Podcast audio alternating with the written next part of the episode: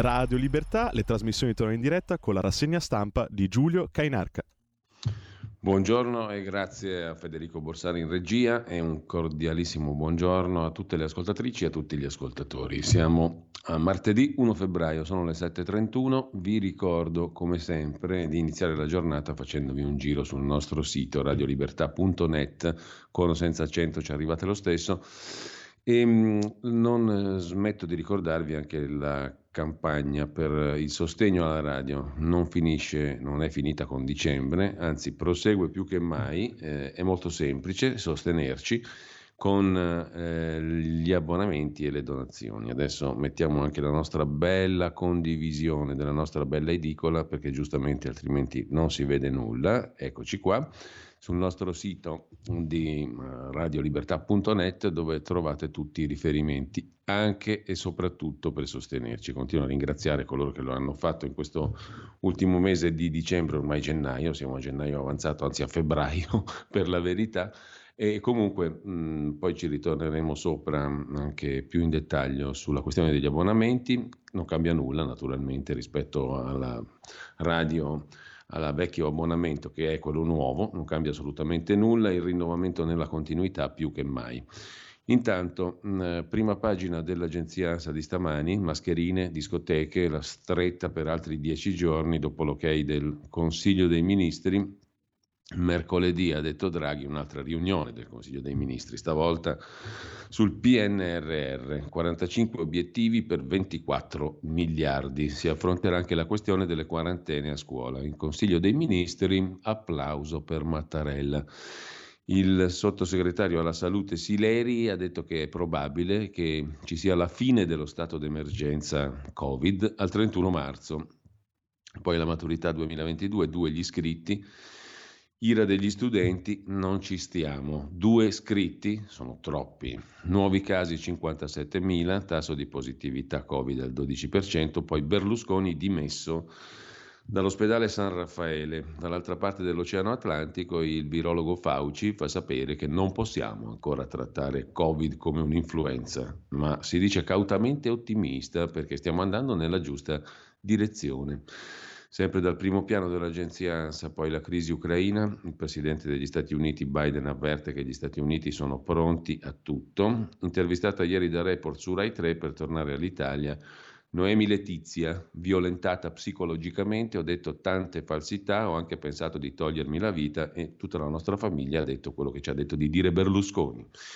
Le dichiarazioni del fisco 2022 online i modelli, dopo che il fisco italiano è stato benedetto da Papa Francesco, nella persona del direttore dell'Agenzia delle Entrate Ruffini. E poi ancora c'è una notizia, la vedremo commentata variamente, in particolare sul Corriere della Sera c'è un articolo, Omicron, molecola del sistema immunitario, riesce a bloccarlo. La scoperta è stata pubblicata su Nature Immunology e si va verso nuove cure. Il famoso medico e scienziato Alberto Mantovani la commenta sul Corriere della Sera, come vedremo tra poco. Sanremo 2022, abbiamo ben due inviati quest'anno, Marco Menduni del secolo XIX che sentiremo alle 9 e un quarto, autore oggi di un articolo sul Sanremo 2022 e anche il nostro Cristian Basini che se n'è andato a fare un giro da quelle parti. Comunque, al di là di questo, Amadeus riparte, ha fatto il paragone con Mattarella, Amadeus come lui io ho spirito di servizio, ma per la RAI, ha detto il conduttore, c'è anche il tennista Berrettini e sempre dal primo piano dell'agenzia ANSA sceglie la maglia 88 per gli Ultras del Verona, è un omaggio a Hitler, Prajelic giocava col numero 8 in Polonia che qui ha già Lazovic.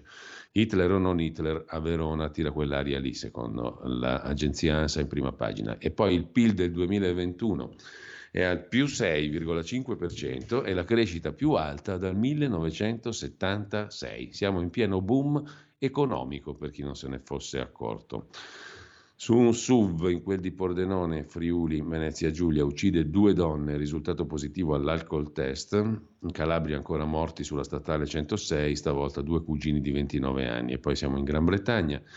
Johnson chiede scusa, ma niente passo indietro per il cosiddetto Partygate, i party durante l'epoca del lockdown. Tornando all'Italia, alla politica interna, Salvini ad Arcore da Berlusconi La Meloni dice io sono alleata agli italiani, sintetizza all'agenzia ANSA. Domani il Consiglio federale del Carroccio, che poi sarebbe oggi, oggi pomeriggio, il leader della Lega rilancia la federazione del centrodestra sul modello del Partito Repubblicano degli Stati Uniti. Uno sguardo rapido lo diamo anche all'agenzia AGI. Dopo il voto sul Quirinale, Letta punta sulle riforme e resiste alle sirene del Congresso. Si parla soprattutto di legge elettorale in chiave proporzionale, la vuole il Partito Democratico. Anche questo lo vedremo più tardi, poi ne parleremo anche con Laura Ravetto alle 9 per il cui Parlamento. In Commissione Affari Costituzionali, dove siede la deputata leghista Ravetto, giusto appunto, c'è in discussione la questione della legge elettorale che non è un tema secondario per il prossimo futuro politico in Italia. Tornano gli iscritti per la maturità, prova di italiano e una seconda materia. Gli studenti sono un po' arrabbiati, mettiamola così, mentre vediamo anche la DN Kronos, apertura dedicata al Green Pass nei negozi, all'obbligo vaccinale, le regole che scattano da oggi, primo febbraio. Green Pass anche per le poste in banca dal tabaccaio e scatta la multa automatica per gli ultra cinquantenni non vaccinati. Sono 330.000 nella sola Lombardia. I cinquantenni e più non ancora vaccinati. Mascherine all'aperto, discoteche, dal 10 febbraio si cambia. Il Consiglio dei Ministri proroga di altri 10 giorni l'obbligo di mascherine all'aperto e la chiusura delle discoteche si va verso nuove regole per la quarantena a scuola, le nuove regole invece in tema di maturità le abbiamo già viste, ira degli studenti, tornano gli iscritti, saranno due e in presenza. Draghi ha detto condivido gli obiettivi di Mattarella. Quali sono? Lo sappiamo così per intuito e chiama, in applausi, e chiama l'applauso in Consiglio dei Ministri. È stato Draghi a chiamare l'applauso a Mattarella al capo dello Stato in Consiglio dei Ministri. Il Presidente del Consiglio ha invitato gli altri ministri ad applaudire il capo dello Stato, come i bravi bambini quando entra il direttore. Quirinale 2022 Giorgia Meloni, quello che ha fatto Salvini è folle, dice la leader di Fratelli d'Italia, sono arrabbiata, scoperto sia governo Draghi e Mattarella da agenzie, dice Giorgia Meloni. Secondo me quello che ha fatto detto Matteo Salvini è folle, folle per lui, una cosa che non ho capito, eravamo d'accordo che la rielezione di Mattarella fosse l'ultima cosa da fare, ha detto Giorgia Meloni, ospite di Quarta Repubblica su Rete 4. Con lui non ci siamo più sentiti. Mi sono arrabbiata molto perché c'ero già passata. Ricordo che abbiamo fatto un vertice di centrodestra nel quale si parlava dell'ipotesi di votare il governo Draghi e mi rispondono no. Poi lo scopro da un'agenzia di stampa. Lo stesso su Mattarella, lo scopro da un'altra agenzia di stampa, dice Giorgia Meloni, sottolineando che il no a Mattarella era di tutti, Lega, Forza Italia, noi, centristi. E io dissi scherzando, non è che possiamo scrivere nella scheda no a Mattarella, la prossima volta chiamerò il VAR, dice Giorgia Meloni. Abbiamo gente che non può più andare a fare la spesa perché il governo ti dice cosa puoi comprare e cosa no. Non mi adeguo, decidono gli italiani chi incide e no. Prima o poi la democrazia arriva e non la decidono i giornali, dice ancora Meloni, replicando a chi le dice che essendo rimasta da sola a non votare Mattarella rischia di restare fuori dai giochi, non incidere. Mi adeguo, vedremo cosa succederà. Quando ho dato l'ok a Berlusconi non l'ho fatto per deferenza. Io a Berlusconi non devo niente, ho fatto una scelta politica, sottolinea Ancora Meloni che aggiunge Tajani alla quinta votazione ci ha detto qualcuno chiede di rivotare Berlusconi. Ho detto scusate, una settimana fa ha mandato un comunicato. Diciamo che ci sono parlamentari, conclude Meloni, che si fanno eleggere col centrodestra e poi preferiscono stare col centrosinistra. Forse si voleva coprire quella cosa, io non so se Tajani avesse parlato con Berlusconi. Con ciò, a proposito di Berlusconi, dimesso ieri dall'ospedale San Raffaele di Milano, c'è anche Sanremo 2022, se prendo il Covid non c'è il piano B, ha detto il conduttore Amadeus appunto, confidavo in presenza di Fiorello e in voto per Quirinale prima del festival. Con ciò lasciamo appunto anche l'agenzia di N Crono se andiamo a vedere le prime pagine dei quotidiani di oggi. Partiamo come al solito dal Corriere della Sera. L'apertura è su Draghi e sul prossimo Consiglio dei Ministri per i fondi europei PNRR. Draghi spinge i ministri, scrive il Corriere della Sera in prima pagina. Il Premier chiede un cronoprogramma scritto entro due giorni e ringrazia Mattarella per il sì. Soddisfazione sul PIL, cresciuto del 6,5% su base annua nel 2021 4% e oltre nel 2022, lite nel centrodestra e Meloni dice quello che ha fatto Matteo Salvini è folle. A proposito di Salvini, Partito Repubblicano, Salvini va ad Arcore, un modello, sottolinea Forza Italia, già lanciato da Berlusconi. E poi accuse a Conte nei 5 Stelle, i tweet contro Di Maio infiammano il partito.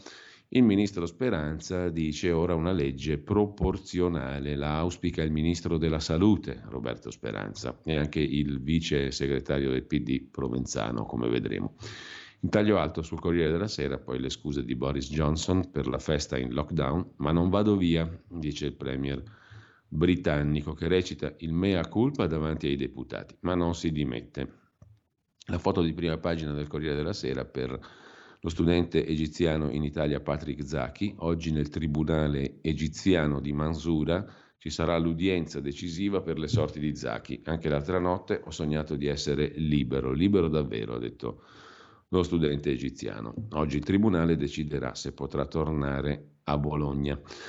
L'altro tema di prima pagina del Corriere della Sera, le nuove regole sulla questione Covid in Italia. Fino al 10 febbraio resta l'obbligo di mascherina all'aperto e al chiuso, dal giorno successivo soltanto nei luoghi chiusi. In bar e ristoranti la mascherina dovrà essere indossata solo quando ci si alza dal tavolo. Su treni, aerei, navi e tutti i mezzi del trasporto pubblico locale, autobus, metropolitane, tram, resta invece l'obbligo di FFP2. Novità per la scuola, gli studenti che dovranno sostenere gli esami di maturità dovranno confrontarsi con due scritti e con la prova orale. Continuano a scendere i positivi. Non tutti si ammalano, dice Alberto Mantovani, scienziato dell'Humanitas. Alcuni si ammalano, altri no. È stata scoperta una molecola strategica. Poi vedremo il pezzo a pagina 11 del Corriere della Sera. Il caffè di Massimo Gramellini invece si occupa di Giorgia Meloni, Matteo Salvini e l'ascensore. Giorgia Meloni aveva, ha raccontato che Salvini le ha mandato un messaggio, sei in ufficio da te, allora salgo e poi è scomparso. E dopodiché lei ha scoperto che appoggiava Mattarella dalle agenzie di stampa. Il buon Massimo Gramellini dice sono tutti così gli uomini, inaffidabili, compreso il nostro Matteo Salvini. E questa è la predica del giorno nella rubrica del caffè sul Corriere della Sera. Dal Corriere passiamo a Repubblica. L'apertura di Repubblica è tornato Draghi, è il titolo tutta pagina, quasi tutta pagina. Il Premier a quattro colonne. Il Premier detta le scadenze del PNRR e invita i ministri a presentare i piani aggiornati entro domani, non un giorno di più. Covid ancora dieci giorni di divieti, a marzo termina l'emergenza. Salvini lancia un nuovo partito e divorzia da Meloni resa dei conti tra Di Maio e Conte davanti agli iscritti. La ricreazione è finita, è il commento principale di Francesco Guerrera e di nuovo il momento di Mario Draghi. È tornato Draghi, sottolinea Repubblica in prima pagina, dopo il lieto fine di una parentesi presidenziale in cui la politica l'ha fatta da padrona, il pallino torna nelle mani del Premier.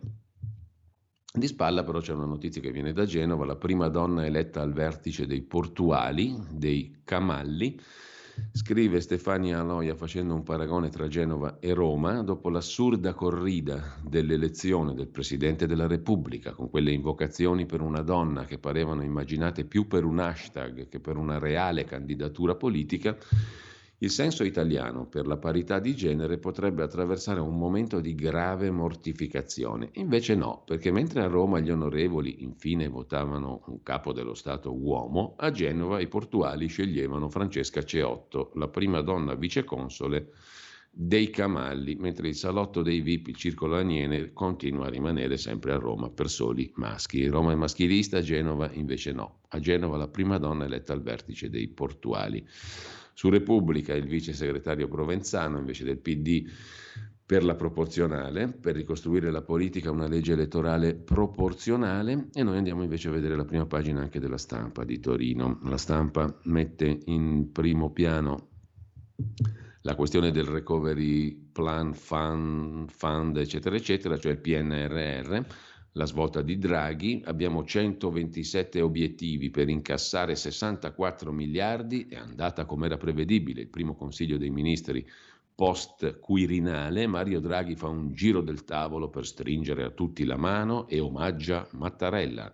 Si gode i dati della crescita del PIL, 6,5%, sopra la media europea. Addirittura scrive la stampa, l'Italia è la locomotiva d'Europa ma il piatto forte è il PNRR. Entro domani i ministri dovranno indicare lo stato di attuazione degli investimenti e delle riforme di competenza. Per ricevere i 64 miliardi previsti dal piano bisogna raggiungere 127 obiettivi, scrive la stampa. E sempre dalla stampa anche il suo nord adesso molla Salvini tira una brutta aria sul Consiglio federale della Lega convocato per oggi in via Bellerio a Milano. Da nord-est soffia un vento freddo che nasce intorno alla base del partito e investe Salvini.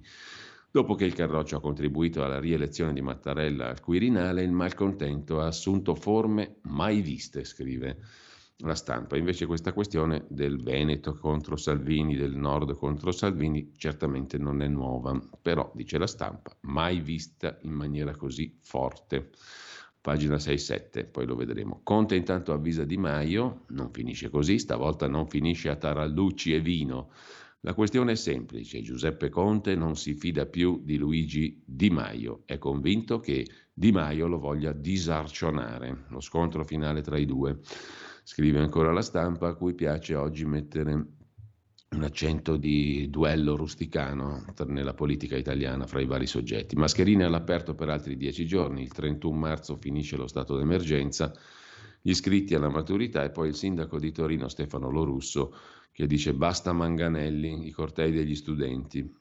Elsa Fornero chiede coraggio ai politici la speranza arriva da Omicron, commenta invece Eugenia Tognotti, sempre in prima pagina sulla stampa di Torino a proposito della Covid. Un padre di Verona, infine siamo alla cronaca, denuncia le azioni della figlia di 14 anni che guida una baby gang. Denuncio mia figlia e la sua baby gang.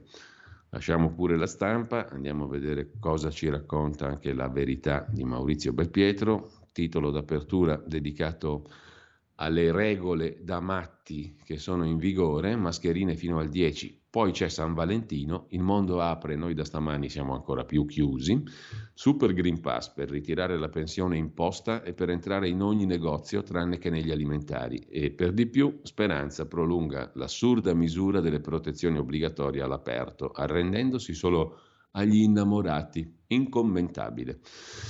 Questioni relative alle proteste anche in Canada, camionisti canadesi contro la CARD e il premier positivo si dà alla fuga, racconta Stefano Graziosi per la verità. Camionisti no pass in rivolta in Canada, il premier fugge in un luogo segreto, il premier Justin Trudeau.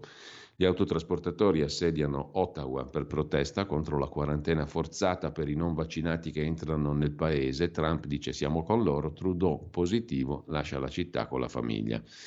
E sempre rimanendo alla pagina degli esteri, ma che obbligo di vaccino? La Corte austriaca ha frenato e vuole più dati sui contagi.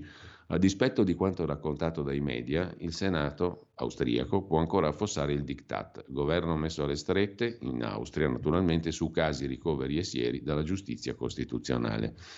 C'è anche un maxi studio britannico che demolisce il lockdown. Mortalità ridotta solo dello 0,2% è il saggio del John Hopkins Institute che dimostra l'inutilità delle serrate, quelle all'italiana in alcune ricerche vengono associate addirittura a un aumento delle vittime, oltre che ai disastri economici e sociali.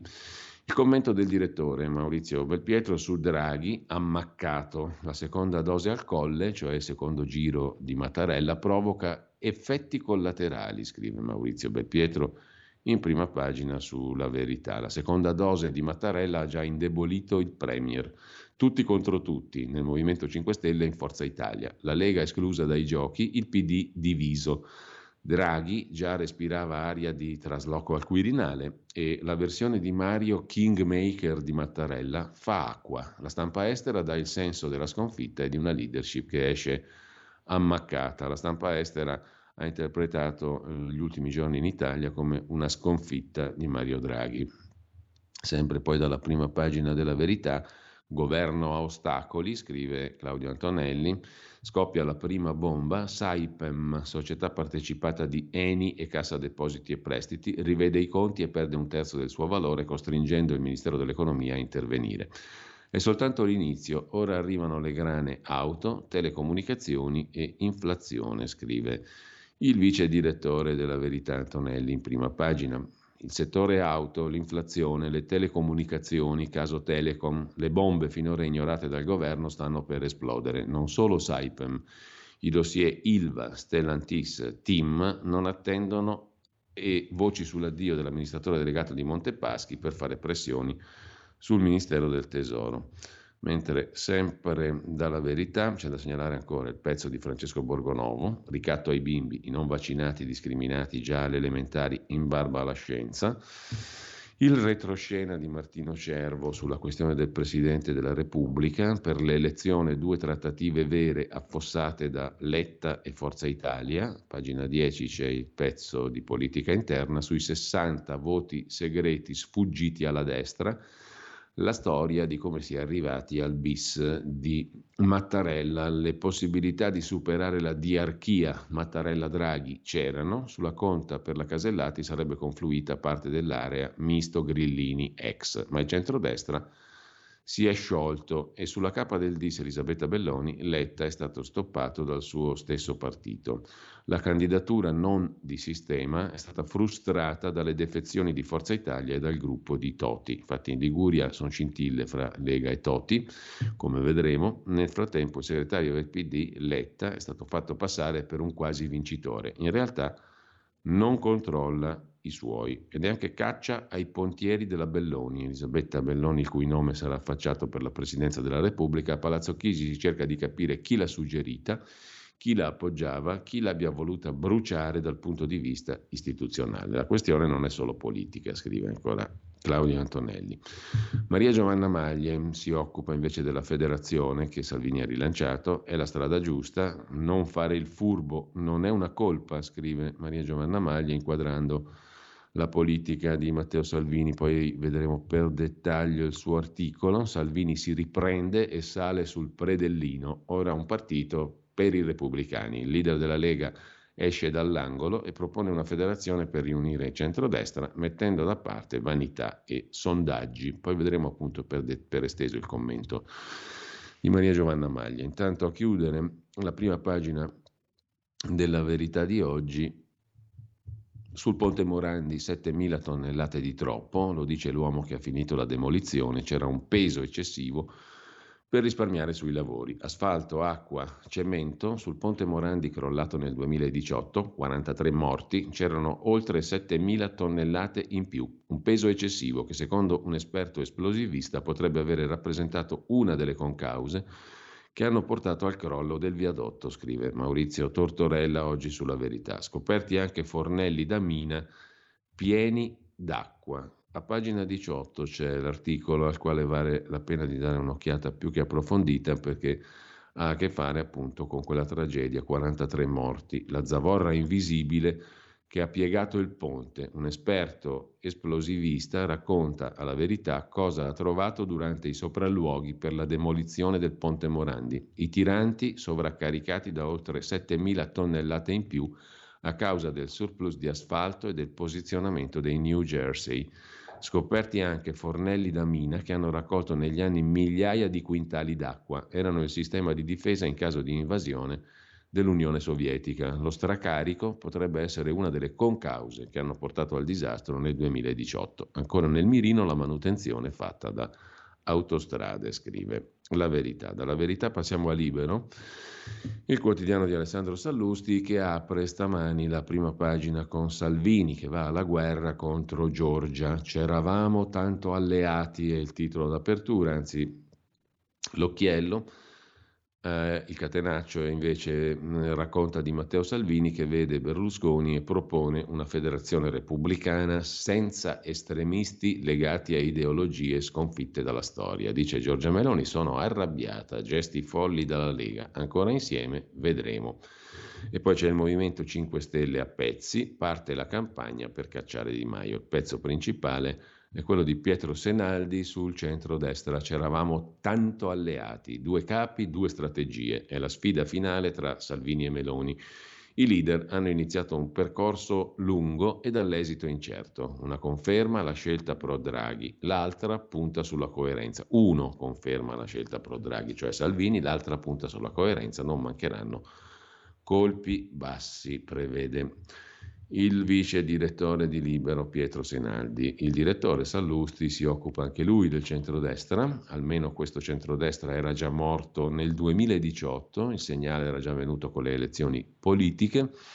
E poi Draghi che non ha coraggio di levare i divieti. Si aspettano altri dieci giorni per allentare le misure anti-Covid, titola Libero. Da oggi la durata del Green Pass ridotta e multe ai Novax. Stato d'emergenza finito il 31 marzo. Ma c'è anche un'altra notizia che riguarda il ministro Cingolani, spuntano grane per lui, conflitto di interessi, titola libero in prima pagina, pagina 9, l'articolo di Tobia De Stefano sul conflitto di interessi del ministro per la transizione ecologica Cingolani. Da manager aveva chiuso accordi con un'azienda alla quale da ministro ha rinnovato in anticipo l'autorizzazione ambientale. Poi vediamo più in dettaglio anche questo articolo mentre Alberto Busacca chiude la prima pagina di Libero con le storie per ricordare le vittime di Tito nel regime comunista jugoslavo, un concorso letterario con gli esuli istriani. Stasera parte Sanremo, lo scrive Fabrizio Biasin, occhio ad Argen d'Amico. Chiudiamo con questo la prima pagina di Libero, andiamo a dare un'occhiata anche al tempo di Roma il Tempo apre la sua prima pagina, come vediamo adesso, con una truffa da 400 e passa milioni sui bonus di Conte, del governo Conte 2, una clamorosa indagine della Guardia di Finanza e dei pubblici ministeri di Rimini una maxi truffa sui bonus di Conte, titola eh, Il Tempo, col pezzo di commento del direttore Franco Bechis. Il Covid ci ha resi ricchi dalle intercettazioni. Non pensavamo che fosse così facile. Presi così 440 milioni di euro, pizzicati 78 fra imprenditori, commercialisti e puri criminali che avevano avuto aiuti edilizi si sono infilati fra le maglie del decreto sostegni e del super bonus al 110%, anche perché sono provvedimenti scritti con i piedi, scrive Franco Bechis, mentre Di Maio è bersaglio sul web dei fan del leader del Movimento 5 Stelle Conte. La guerra tra i due è strapartita. Ma vediamo cosa scrive il direttore Bechis a proposito di questa truffa sui bonus di Conte. Il Covid ci ha resi ricchi e infatti si sono fregati 440 milioni dalle casse dello Stato. Sono finiti nelle tasche di imprenditori, commercialisti, mediatori e semplici criminali che con una vera truffa li hanno prelevati artificialmente dalla pletora di bonus e di aiuti varati dal governo Conte durante la pandemia, in particolare il super bonus edilizio e quello sugli affitti. La Guardia di Finanza e la Procura di Rimini hanno portato alla luce quello che purtroppo in tanti temevano, soprattutto al di fuori dei confini nazionali, quell'Italia già criminale o pronta a diventarlo non appena arriva qualche soldo pubblico a disposizione, scrive Bechis. Gli inquirenti se ne sono resi conto nel giugno scorso, esaminando le carte del fallimento di una società dove gran parte dei crediti riportati in bilancio erano inesistenti e da lì hanno scoperto un sistema messo in piedi per truffare lo Stato con ramificazioni in molte regioni d'Italia. Il conto presentato ieri dagli inquirenti è impressionante per l'entità della cifra sottratta allo Stato e per il numero delle persone coinvolte. 78 indagati, 8 in carcere, 4 ai domiciliari, 20 imprenditori interdetti dall'attività di impresa, 3 commercialisti interdetti dalla professione. 9 di queste persone, pizzicate con trolley gonfi di banconote, avevano chiesto e ottenuto anche il reddito di cittadinanza. C'è un'intercettazione contenuta nell'ordinanza che mette a fuoco il problema. A parlare uno degli arrestati, organizzatore del sistema con cui prendere i bonus, con operazioni inesistenti, che dice, cioè lo Stato italiano è pazzesco, è una cosa, vogliono essere fregati praticamente.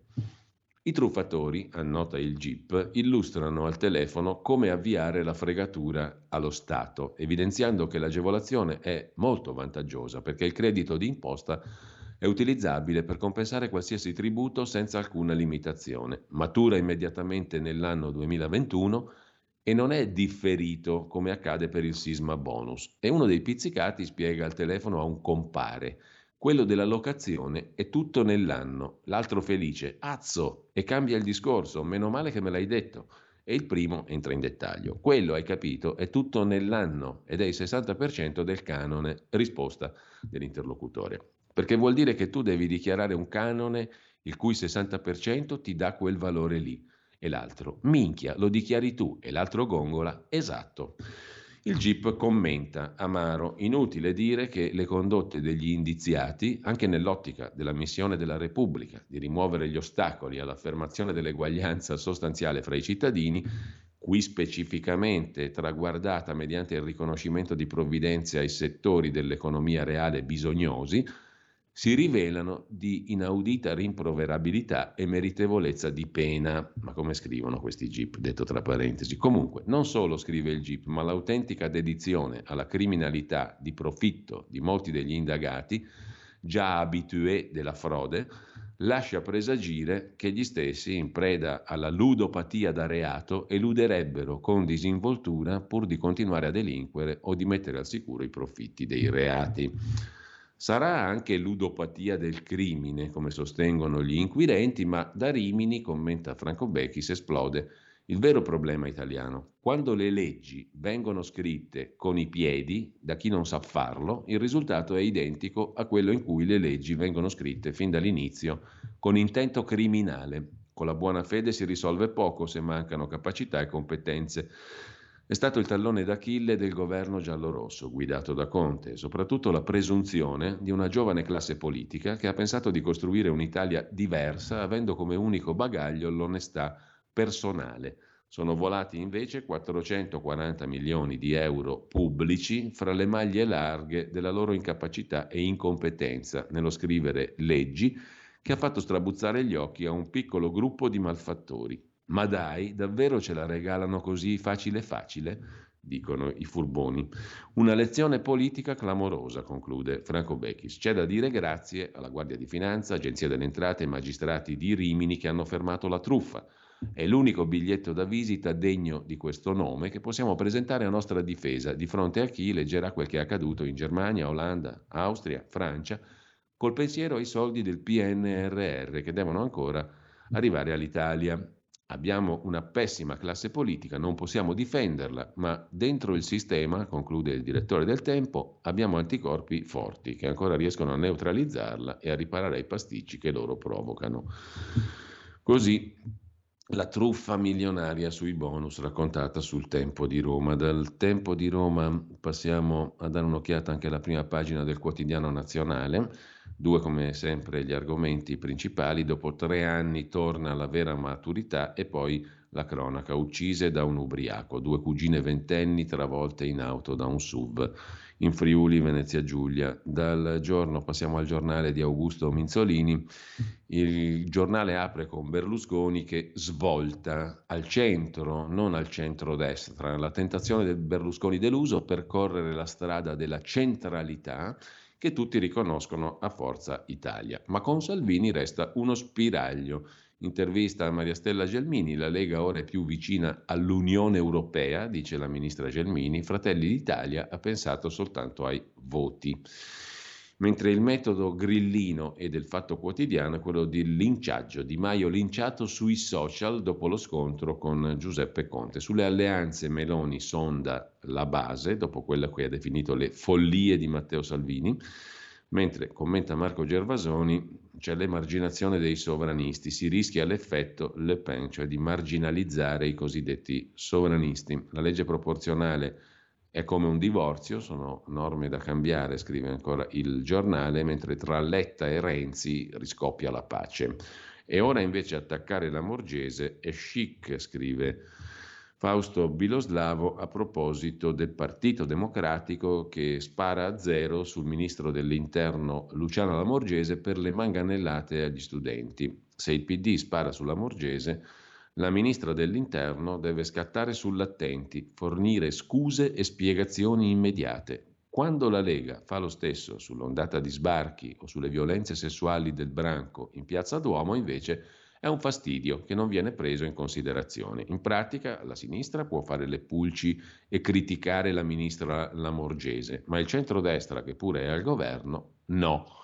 Il Partito Democratico, commenta Biloslavo, sta attaccando a testa bassa la Morgese sulle maniere forti dei poliziotti che hanno disperso i cortei non autorizzati di studenti per Lorenzo Parelli, il giovane morto l'ultimo giorno di stage dell'alternanza scuola-lavoro. Un'interrogazione PD al ministro dell'interno va giù dura, quindi la Morgese si può criticare soltanto se la critica viene dal PD, non dalla Lega.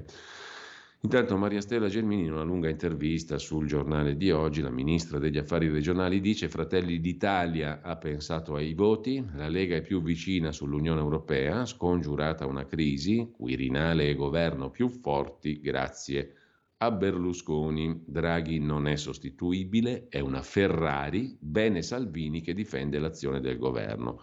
Ora misure meno restrittive sulla pandemia, rivediamo il sistema dei colori, così su il giornale. Il giornale che poi mette in primo piano con Luca Fazzo il caso Eni Amara, il Consiglio Superiore della Magistratura processa il PM di Milano, ecco tutte le carte. Neanche quando venne interrogato Berlusconi la Procura di Milano era così blindata, scrive il cronista giudiziario del giornale. Il momento topico del disastro che ha investito la giustizia di Milano con i PM indagati Fabio De Pasquale e Paolo Storari, interrogati dal Consiglio Superiore della Magistratura in trasferta al nord, deve avvenire lontano da sguardi indiscreti. A Milano, Palazzo di Giustizia, corridoi e scale chiuse, carabinieri a bloccare i varchi, come se evitando la pubblicità si alleggerisse la gravità di quel che è accaduto. Sul tavolo le sorti di due pubblici ministeri molto potenti, cioè appunto De Pasquale e Storari, il caso Eni e Avvocato Amara. Lasciamo con ciò anche la prima pagina del giornale, andiamo a vedere il foglio.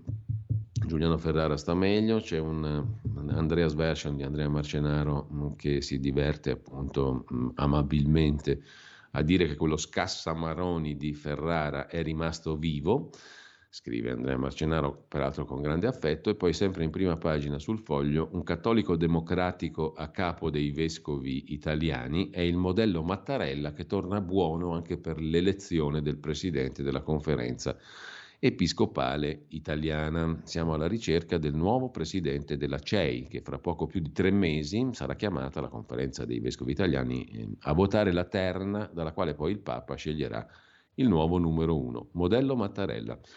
Due o tre servizi sono dedicati alla politica interna. Salvini riunisce oggi i suoi ma non sceglie. Lega di lotta o Lega di governo? Oggi il vertice, il Consiglio federale della Lega, non sarà un processo al leader che dice di voler sfasciare Forza Italia. Meloni adesso allude al divorzio. Incontro ieri con Berlusconi, scrive il foglio. Da Sanremo, variante Ariston, pezzo di Saverio Raimondo più tamponi che fiori sul palco di Sanremo, cronaca poco seria del nostro inviato molto speciale Saverio Raimondo. Uh, riavviare un governo finito è invece il titolo del commento del direttore Claudio Cerasa. I nemici di Mario Draghi sono più deboli, ma il draghicidio può avvenire anche per autocombustione. La trappola dell'unanimità, le svolte rimandate, il governo deve dimostrare di essere più vivo dei partiti. E sempre dalla prima pagina del foglio, torniamo alla Lega, parla Bano, il sindaco veneto della riscossa leghista, Matteo non basta più, è circondato da yes men, serve un congresso. Se vuol diventare adulto deve tornare a farsi piccolo. Se Matteo Salvini non vuole perdere la sua base, legga le parole di questo sindaco, che si chiama Marcello Bano, e guida il comune di Noventa Padovana da tre mesi. Ha sconfitto il segretario regionale del PD e con lui la sinistra che amministrava da vent'anni. Nella Lega lo vogliono espellere perché colpevole di coraggio. Siamo in Veneto dove sta nascendo nella Lega la corrente Prosecco, che nome fantasioso. Chiedi a Salvini, una corrente che chiede a Salvini congressi e di allontanare gli yes men le parole del sindaco di Noventa Padovana. È arrivato il momento di dire che per la Lega il tempo dei social è finito. Il carisma di Salvini non basta senza gli amministratori, le strade sono due, o al governo con Mario Draghi e con lealtà, o la fine del partito, così parla il sindaco di Noventa Padovana, basta con gli yes men di Salvini. È un nome di un'avanguardia numerosissima, quello del sindaco Bano. È uno dei tanti amministratori della Lega dal consenso straordinario, scrive Carmelo Caruso. Vogliono una nuova fase ed entrare a far parte della squadra d'ascolto che ragiona di strategia con Salvini. Fa parte di una fronda che non si fermerà, tanto più dopo questa gestione dell'elezione del capo dello Stato. Sindaco Bano, lei avrebbe voluto Draghi Presidente della Repubblica, inizia così la conversazione, lo avrebbe voluto la Lega di territorio, la Lega che produce. Sapevano che era difficilissimo eleggerlo perché questo Parlamento si è confermato timido. L'unica preoccupazione era non tornare a casa. Abbiamo perso giorni, offerto uno spettacolo pessimo e per tornare a Sergio Mattarella. Nella Lega posso solo dire una cosa, mi auguro che accada che il partito vada a congresso. Da due anni le cariche intermedie sono congelate. C'è ormai una separazione tra la Lega degli amministratori e la Lega che siede oggi in Parlamento. Quest'ultima che Lega è? È un prodotto, quella del Parlamento, che non risponde ai territori. Sono protagonisti scelti per volere dei vertici, ma che il più delle volte non hanno collegamento con la base una pletora di ragazzini che hanno sgomitato, yes men che rispondono al segretario, ma che non fanno il bene del segretario. Le loro qualità ai tanti, magari laureati, giovani, ma in alcuni casi non hanno mai lavorato e non hanno mai seduto in consiglio comunale. Non sanno come si amministra un comune. Non è solo la Lega, anzi è qualcosa che accomuna tutti i partiti e che nel Movimento 5 Stelle ha la sua dimostrazione plastica. L'abbiamo chiamata, scrive ancora il foglio, la corrente Prosecco perché è radicata in Veneto. È effervescente e come il vino fa dire la verità alla dote della franchezza. Per aver avuto la forza di criticare le scelte del commissario regionale, per aver suggerito a Padova di candidare alle prossime comunali una figura vincente come Roberto Marcato, campione di preferenze, Bano è stato minacciato dal partito di espulsione. In Veneto è riscossa Lega, scrive insomma, sintetizzando il foglio in prima pagina. Poi c'è un'altra questione, Mattarella 2 e finanza, ITA, intesa come l'erede di Alitalia, Montepaschi, team generali, cosa succede ora? La linea Draghi è rinnovamento nella continuità, una parola, anzi un'espressione togliattiana che ci piace moltissimo qui a Radio Libertà, come sapete. Rinnovamento nella continuità è stato anche il nostro motto. La marcia del PNRR, l'altro argomento in primo piano sul foglio di oggi, il primo Consiglio dei Ministri dopo la tempesta Draghi accelera sulle riforme, scontro Giorgetti Speranza. Ma va segnalato anche a pagina 2 del foglio di oggi il pezzo di Giulio Meotti da Parigi. L'antisemitismo allontana gli ebrei dalla Francia, pensate che ogni giorno ne fuggono mediamente 10 e un bambino su due nasconde i suoi simboli religiosi. Antisemitismo, paura quotidiana, titola Parisien, pubblicando un sondaggio esclusivo alla vigilia del viaggio del premier francese Jean Castet ad Auschwitz, mentre Macron si recava a Oradour-sur-Glane, il villaggio dove i nazisti compirono un massacro. Il 45% degli ebrei in Francia consiglia ai propri figli di tacere la loro religione e nascondere i loro simboli per evitare insulti e attacchi. E ogni giorno dalla Francia se ne vanno 10 ebrei. Da segnalare anche a pagina 2 la preghiera, la rubrichina di Camillo Langone, dedicata a Papa Francesco, al quale piacciono le tasse, scrive Langone. Nel discorso pronunciato davanti alla delegazione dell'Agenzia delle Entrate dal Papa Francesco non trovo nulla di strano. La notizia sarebbe che a un peronista non piacciono le tasse. Il peronismo argentino, temo che sia necessario ricordarlo, era un fascio comunismo in salsa argentina che sulle tasse puntava moltissimo, avendo come obiettivo non la produzione, ma la redistribuzione, la stessa precisa parola usata ieri dal Papa. Fatalità vuole, scrive Camillo Langone, che io abbia appena rispolverato in una vecchia casa dove conservo vecchi libri, Visti da vicino, il libro di Giulio Andreotti. Il sette volte presidente del Consiglio racconta i suoi incontri con Perón, i suoi viaggi in Argentina, le sue conversazioni con coloro che gli effetti della redistribuzione li avevano visti da vicino, insomma, gli esperti di cose economiche, scriveva Andreotti, ai quali non sembrava possibile che in poco tempo la coppia Perron avesse saputo dilapidare le formidabili riserve accumulate vendendo a mezzo mondo grano e carne negli anni della guerra. Si rilega Andreotti, conclude Langone, e si consideri redistribuzione sinonimo di dilapidazione. Da segnalare ancora sul foglio di oggi, siamo a pagina 1 dell'inserto, un lungo pezzo su Steve Bannon, la War Room, dal Washington Post, tradotto per il foglio, la War Room di Steve Bannon, l'ex consigliere di Trump, è stato espulso dai social, ma un mogul dei media lo ha tenuto in onda. La storia di Robert Sigg e del suo network, cuore invisibile ai più della propaganda post-trumpiana. La rete Real America's Voice, la vera voce dell'America, ha dato visibilità a Steve Bannon e guadagni al suo magnate, cioè SIG, giusto appunto. Guerra ai vaccini, gran cassa sui brogli elettorali, il movimento 3 novembre pro-Trump è nato qui. Un figlio di SIG è all'ergastolo. A 17 anni ha ucciso e smembrato una bambina di 10 anni, giusto per far capire che si tratta di gentaglia, Bannon incluso. Con ciò lasciamo il foglio e andiamo a vedere i quotidiani che ci manca ancora di vedere. In particolare vediamo la prima pagina del Fatto Quotidiano, poi c'è un numero molto interessante e stimolante oggi anche di Italia Oggi, ma ci arriviamo. Intanto il Fatto apre con eh, Conte, una intervista a Giuseppe Conte, basta bugie, ecco chi ha stoppato la candidatura di Elisabetta Belloni, ma di Letta mi fido, dice il leader dei 5 Stelle al fatto. La numero uno del Dipartimento Informazione e Servizi, insomma la Belloni, sempre sul tavolo di centrosinistra, senza veti, poi il no del PD con un blocco trasversale. Insomma, è stato il PD a dire no a Elisabetta Belloni.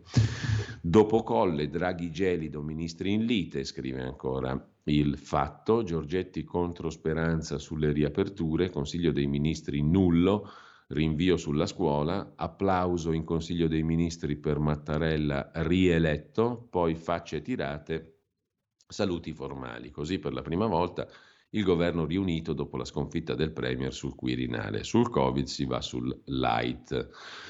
Mentre contro Salvini i leghisti veneti, anche sul Fatto Quotidiano un pezzo simile a quello del Foglio e la Meloni dice non siamo più alleati. E infine le voci di due studenti ci hanno picchiati per reprimere i nostri dissensi. Ma c'è anche il caso Montepaschi, il Premier vuole far fuori l'amministratore delegato Bastianini, anche questo lo vediamo, mentre Marco Travaglio mette in fila tutte le leccate eh, della stampa italiana a Mario Draghi. Autopsia della fu stampa è il titolo dell'editoriale del Fatto Quotidiano. Pubblichiamo in esclusiva il referto autoptico dell'informazione italiana venuta a mancare all'affetto dei suoi cari, ma ancora attivissima a piangere la, virgolette, morte della politica per nascondere la propria. Si inizia con la citazione del ragionier Claudio Cerasa, il direttore del Foglio, che il 24 scorso ha scritto per un Draghi al Quirinale Cinque mesi sono tanti, ma è ora di costruire un whatever it takes per spedire Draghi al colle. Il 24, pensate addirittura il 24 agosto, ha cominciato a tirare la volata a Draghi, il direttore del Foglio. Sulla stampa, 28 settembre, anzi 28 ottobre, Draghi al Quirinale, Franco Premier, la strategia del Movimento 5 Stelle. Segue un'incredibile serie di citazioni dalla stampa per dimostrare quanto fossero corrette, giuste eh, e soprattutto disinteressate le previsioni intorno a Draghi. L'autopsia della fu informazione, pezzo di travaglio. È Draghi, la stampa è più morta della politica. Fino all'ultimo, per compiacere Super Mario e gli editori, hanno dato per sicuro la sua improbabile elezione, sperando di propiziare i fatti anziché di raccontarli. E sempre dal primo piano del fatto di oggi beh, c'è anche un Mario Monti che si affacciava nella pagina dedicata a Draghi, destabilizzati dal Premier, ha detto Mario Monti. Più volte si sono sottolineate le analogie tra Monti e Draghi, i due Mari, entrambi ex banchieri invocati come salvatori della patria, ma la partita quirinale offre a Mario Monti, oggi senatore a vita per merito di Napolitano, l'occasione per esplicitare tutte le perplessità sul comportamento del Premier. Monti accusa Draghi di avere destabilizzato il suo stesso governo. Io, ha detto Mario Monti, ho esercitato i compiti e le decisioni fino alla fine del governo. Non mi è venuto in mente neanche per un attimo neanche quando la popolarità del mio governo scendeva, di lasciare. Il Presidente, per ragioni sue, ha fatto sapere che sarebbe stato disposto a passare al Quirinale a metà dei due anni sui quali gli abbiamo dato la fiducia. Insomma, Draghi ha fatto capire che sarebbe andato volentieri al Quirinale. Per il governo è stato destabilizzante, ha criticato Mario Monti. Con ciò lasciamo anche la prima pagina del fatto di oggi e andiamo a vedere anche domani di Carlo De Benedetti diretto da Stefano Peltri. L'apertura di oggi è dedicata alla strategia del manganello per spaventare gli studenti in piazza, niente po' di meno che il pezzo di Selvaggia Lucarelli in apertura. Per la politica c'è un articolo a pagina 4 del politologo attento da sempre alle questioni della destra italiana Marco Tarchi il terremoto Mattarella, ricostruire il centrodestra un'impresa impossibile, la coalizione era in crisi ben prima della recente votazione per il Quirinale e ascoltando Giorgia Meloni che punta a rifondarla, viene in mente la celebre risposta del generale de Gaulle sulla eliminazione dei cretini. Vasto programma, disse il generale de Gaulle.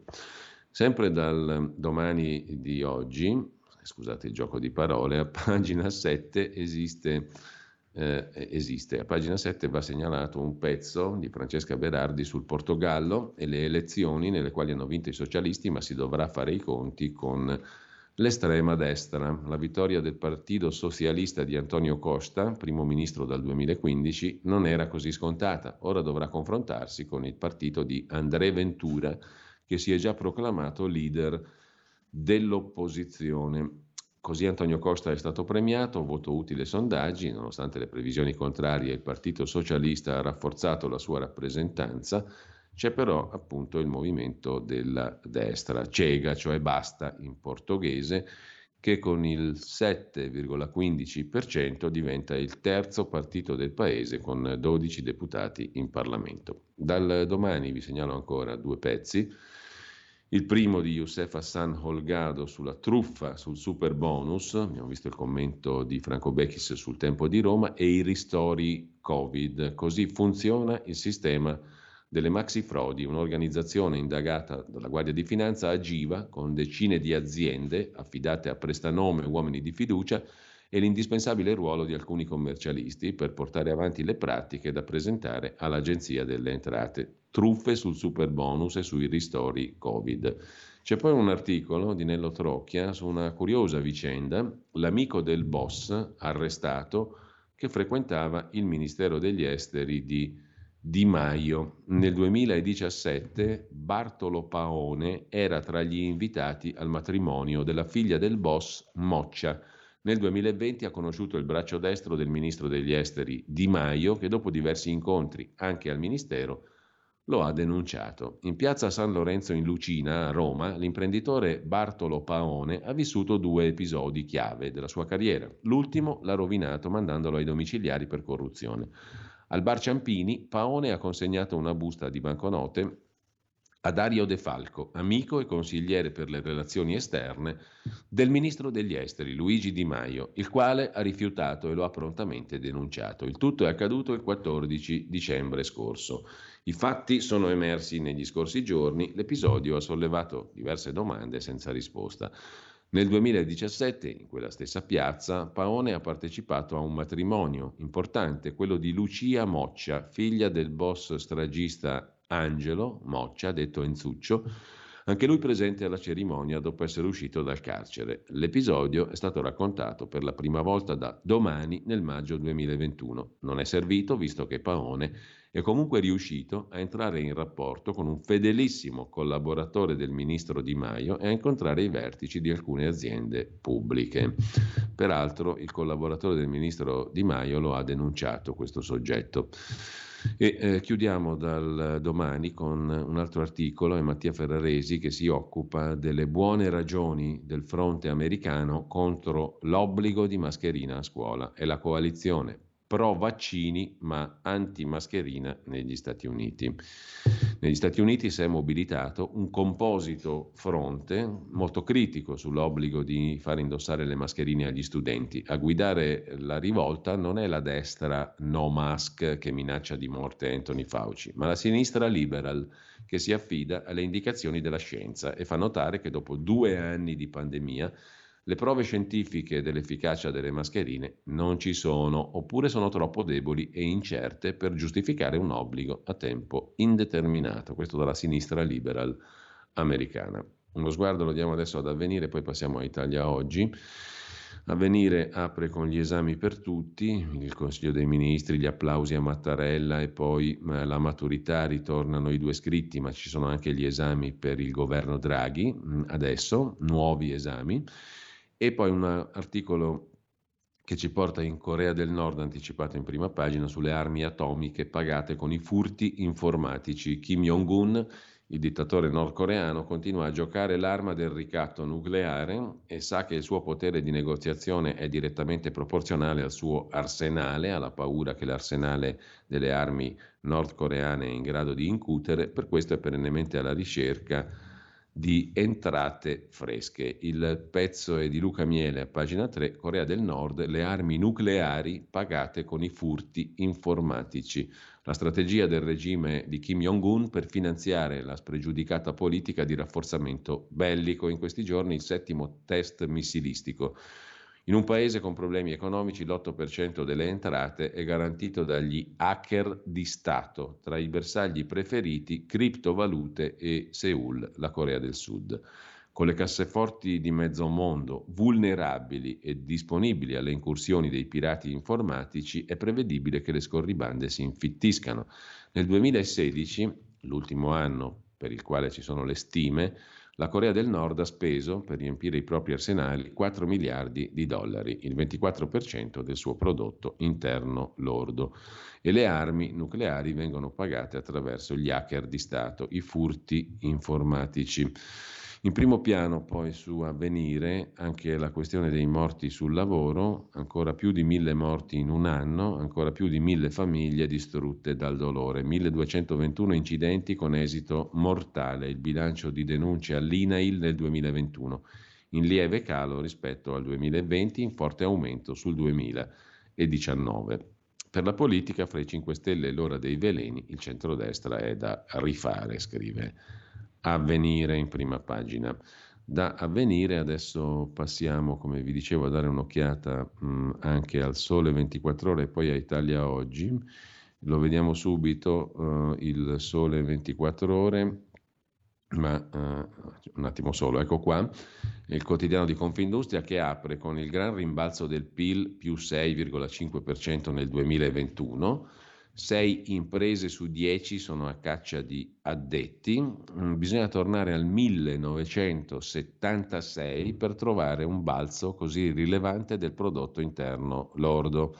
Lo rileva l'Istat che ha fissato la crescita 2021 a più 6,5%, la variazione acquisita per il 2022 più 2,4%. L'obiettivo è superare la soglia del 4% per l'anno in corso, commenta il Ministero delle Finanze. Intanto, a proposito di bonus e truffe, bonus per l'edilizia rischiano di sfumare 2 miliardi di euro di illeciti, già intascata dai criminali metà dei 4 miliardi di crediti fittizi individuati, inchieste in tutta Italia e nuova indagine a Rimini. Non so più dove aprire conti all'estero, diceva un intercettato.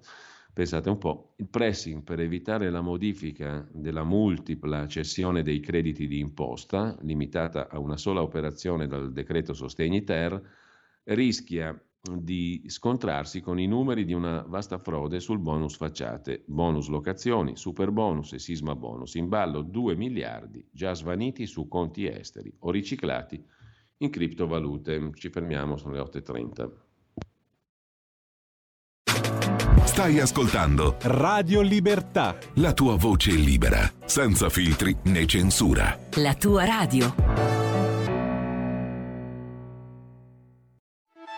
Stai ascoltando Radio Libertà. La tua voce libera, senza filtri né censure. La tua radio.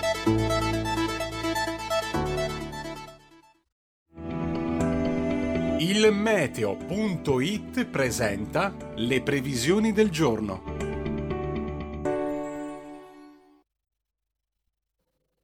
Forti venti settentrionali soffiano sul nostro paese e determinano ancora qualche disturbo, anche se il sole tenderà ad essere prevalente sulla maggior parte d'Italia.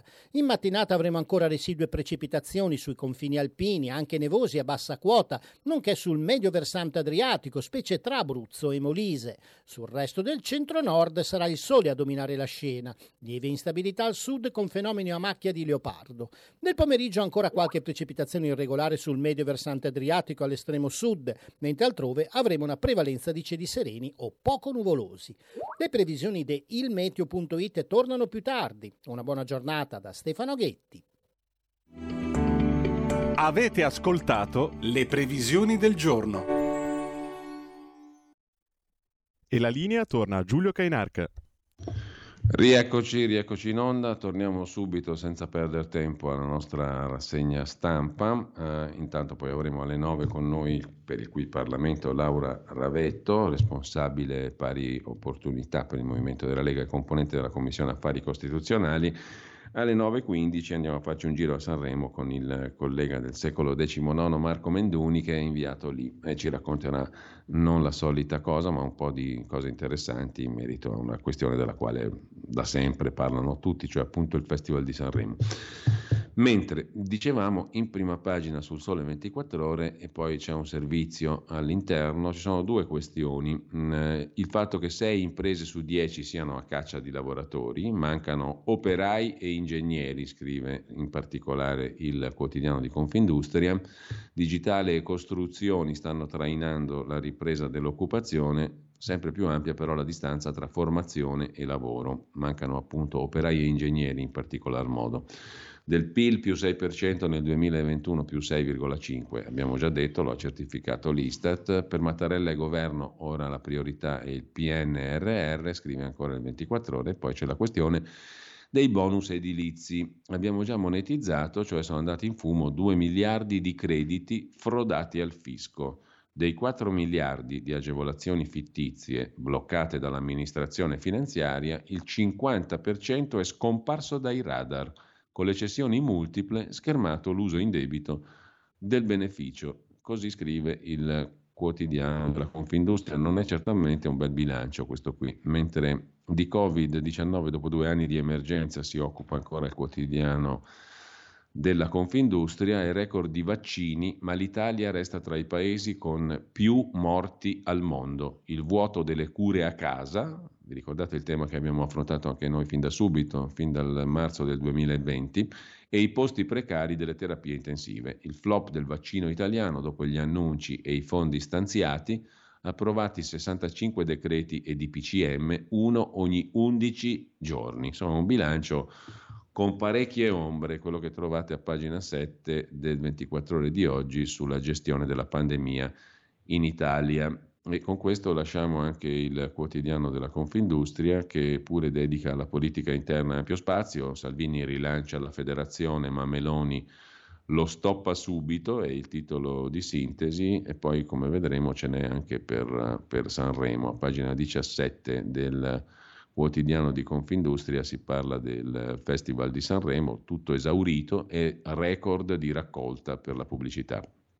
Ci arriveremo. Intanto però vi segnalo anche Italia Oggi in prima pagina, il quotidiano diretto da Pierluigi Magnaschi, eh, come sempre stimolante, come tutti i giorni. Intanto c'è una notizia che farà piacere ai contribuenti italiani, algoritmi contro l'evasione fiscale il garante della privacy ha dato il via libera ai controlli fiscali predittivi, cioè basati sull'utilizzo degli algoritmi dell'intelligenza artificiale, precisando i limiti ai quali dovranno attenersi le entrate, l'Agenzia delle Entrate.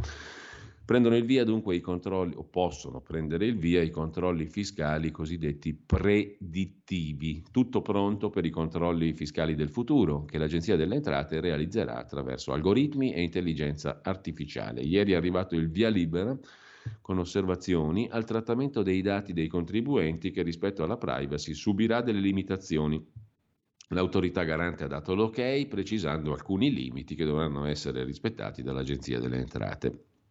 Il commento di prima pagina, il corsivo, diritto e rovescio, la rubrica del direttore Magnaschi si occupa di politica. Giorgia Meloni non solo ha scelto legittimamente di non far parte della maggioranza di unità nazionale che ha dato vita al governo Draghi e si appresta a riconfermargli la fiducia, ma ha anche confermato che non sarà della partita neanche dopo la rielezione di Mattarella. Questa maggioranza di unità nazionale nuoce a Enrico Letta perché gli toglie dalle mani un avversario come Salvini, con il quale, senza questa alleanza forzata, potrebbe boxare a volontà. Per lui e per il suo elettorato Salvini è l'avversario ideale.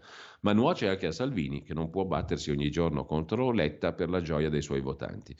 Anche il Movimento 5 Stelle, aderendo al governo Draghi, deve limitare le sparate demagogiche. Tutti e tre i partiti stanno facendo questo sacrificio per il bene dell'Italia, per portare a casa l'immenso assegno che a certe condizioni l'Unione Europea è disposta a staccare. Se come la Meloni obbedissero soltanto al loro interesse di parte, l'Italia rimarrebbe a terra.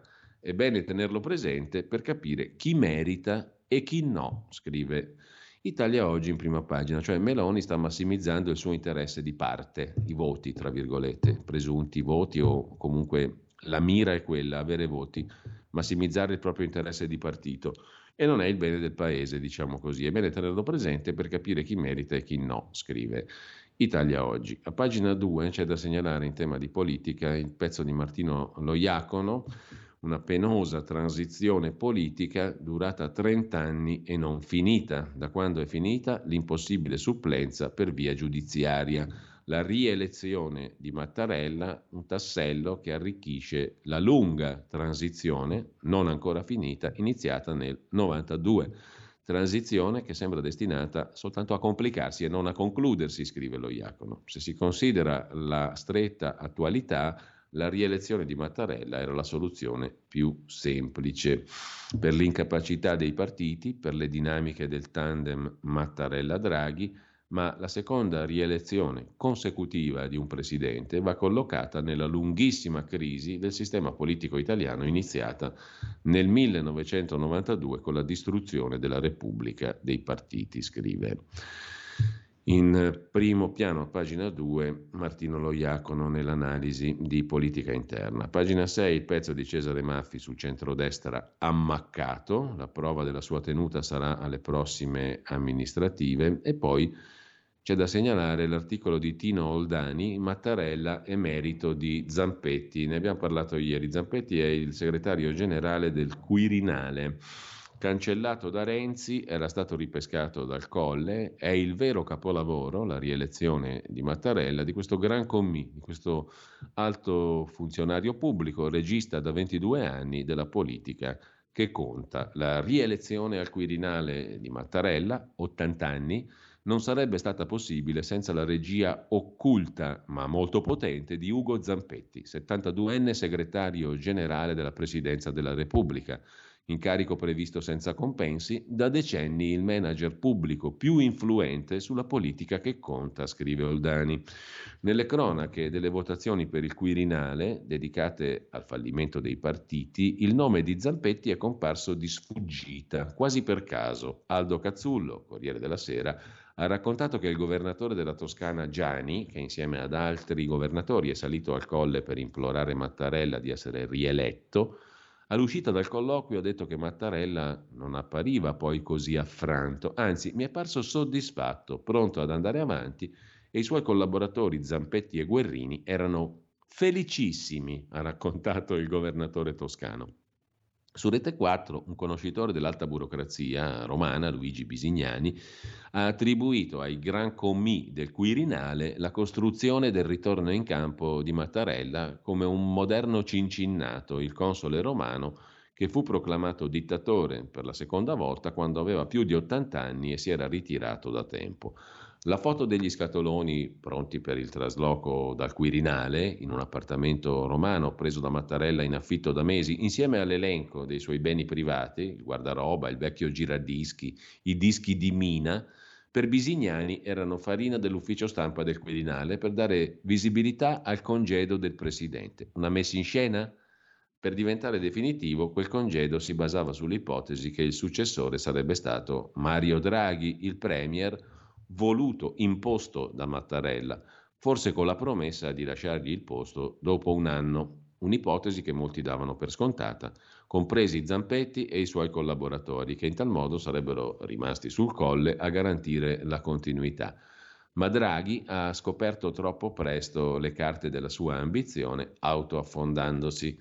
Fine dei giochi, tutt'altro. Complice la mancanza di una maggioranza politica, i mille e passa grandi elettori non sono riusciti a trovare un nome condiviso in ben sette votazioni. Alla fine Zampetti si è ritrovato servito su un piatto d'oro il richiamo in campo di Cincinnato Mattarella.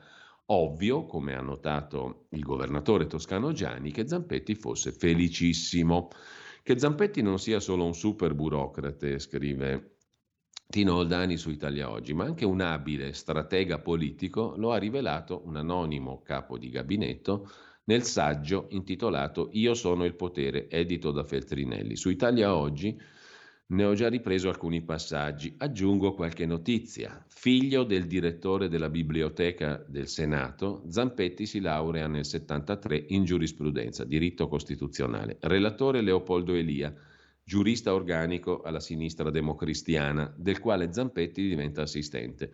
Tre anni dopo, nel 76, viene assunto alla Camera dei Deputati, dove passa da una promozione all'altra finché nel 99 diventa segretario generale della Camera, incarico che mantiene fino al 2014 collaborando con Luciano Violante, Pier Ferdinando Casini, Fausto Bertinotti, Gianfranco Fini, Laura Boldrini. Un record. Nel 2014 il siluramento, l'incarico non gli viene rinnovato. Il motivo? rivela il libro Io sono il potere. Nel 2013 quasi tutti i gran commi si abbeveravano alle larghe intese che avrebbero irrorato il patto del Nazareno, Renzi Berlusconi. Zampetti no. Zampetti prese sotto le sue cure lo spaesato Luigi Di Maio, che a soli 26 anni si era ritrovato dallo stadio San Paolo a Montecitorio, da steward a vicepresidente della Camera.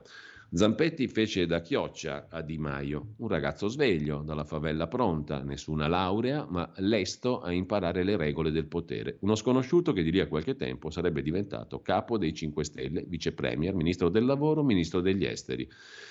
Di questo tutoraggio di Zampetti su Di Maio ben pochi avevano notizia, ma nel palazzo i segreti durano poco. Qualcuno ne parlò a Matteo Renzi, che non gradì e negò a Zampetti la proroga dell'incarico. Era il dicembre del 2014.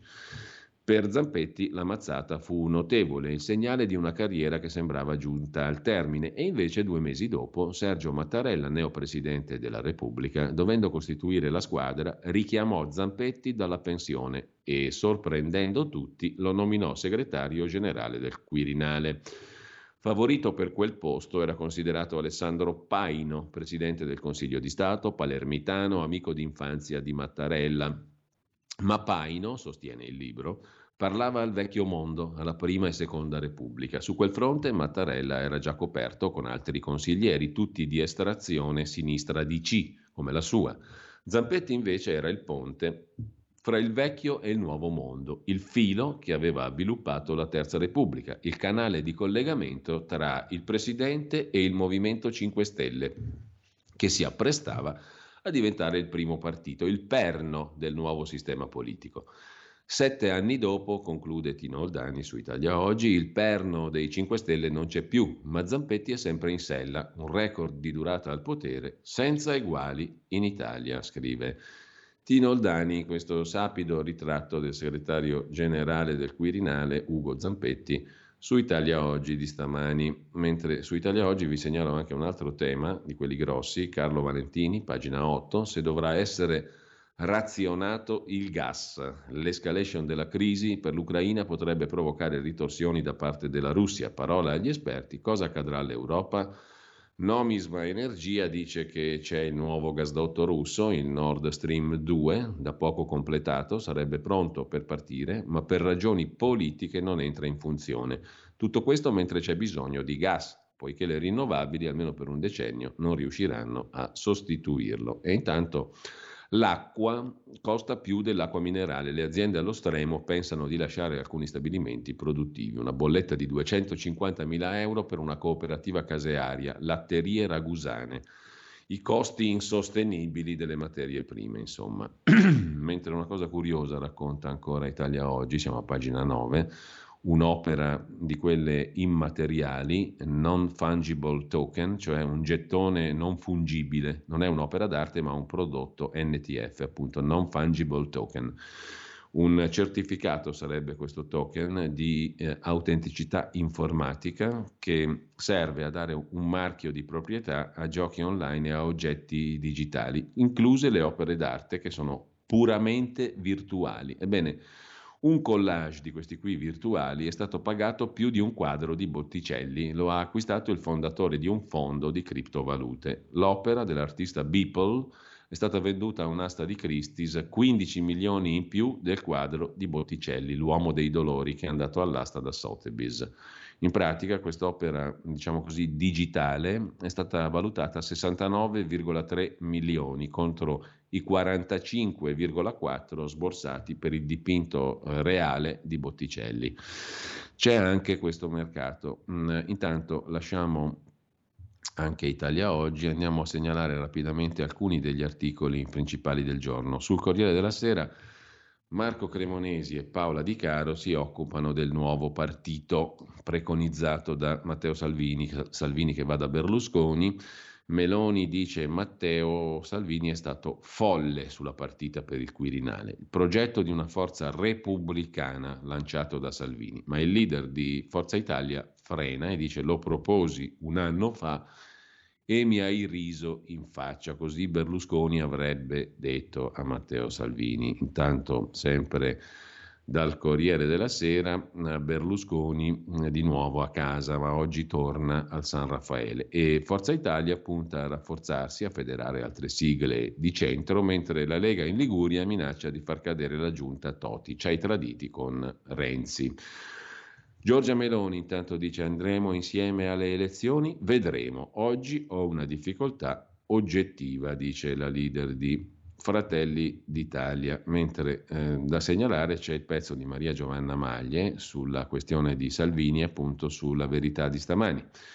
Ci dicono che abbiamo fatto una campagna troppo poco furba, lo riteniamo un complimento, così diceva Margaret Thatcher, anche se poi i furbi la fecero fuori. Nel frattempo però, scrive Maglie, sulla verità di stamani, lei aveva salvato l'Inghilterra e si era consegnata alla storia come una grande protagonista. Qui in Italia il mito fasullo del furbetto intrigante alternativa all'uomo forte è sempre piaciuto e negli ultimi anni giornali e tv usano questi miti con disinvoltura. Vai con l'intervista al sopravvissuto democristiano della Prima Repubblica che ti spiega che allora sì che si faceva politica e nessuno la sa fare più.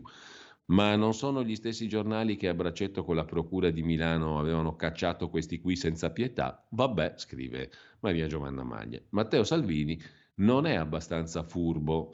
Ha lasciato nel 2019 un governo nel quale aveva sette ministri, ma soprattutto per i veti di Bruxelles non si riusciva a fare più nulla di buono. Da allora il papete è simbolo di euforia da spritz è entrato nel governo di Super Mario perché l'unità nazionale avrebbe salvato l'Italia, non libere elezioni politiche, e ha pagato il prezzo altissimo di dover tacere sulle sconcezze politico-sanitarie del Covid. Ora si è provato a trasformare l'elezione del Presidente della Repubblica in un processo chiaro, nel quale la parte che aveva più voti faceva proposte, gli altri avrebbero dovuto fare le loro e si sarebbe cercato un compromesso. Lo spettacolo l'abbiamo visto. È quasi superfluo ribadire che schifo sia stato. Ricordo solo due donne qualificate massacrate non solo da quelli che è l'ora di una donna, ma proprio delle sorelle di partito. Si veda alla voce Forza Italia. La notte, dopo la proposta avvenuta da sinistra di Elisabetta Belloni, si è scatenato l'inferno. Feluche, ex feluche, dossier, ricattucci, di tutto di più. Da Palazzo Chigi, prosegue Maria Giovanna Maglie, partivano veti a raffica, tentativi di riuscire a trasferirsi fino all'ultimo, invece di decisioni per vedere se arriva qualche soldo, possibilmente non a strozzo, alla nostra economia. Dal colle Una regia perfetta alternava selfie con nuove padrone di casa a scatoloni a bambini imploranti, ma mai una nota di ferma richiesta di non essere tirati per la giacca. Matteo Renzi si esibiva per le telecamere nell'imitazione di Linda Blair nell'esorcista al sentire il nome di Elisabetta Belloni, scandalizzato lui. Ma il colpevole è quello che non è stato abbastanza furbo, scrive.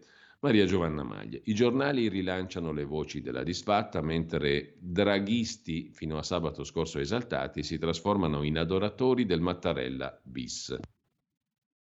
Da autentico non furbo, ma anche al limite della voglia di provarci, ora o mai più, Salvini scrive ieri un articolo per il giornale di Berlusconi e chiede quel che fu anni fa il Predellino, una grande federazione repubblicana che metta fine allo stillicidio di un centrodestra unito solo numericamente.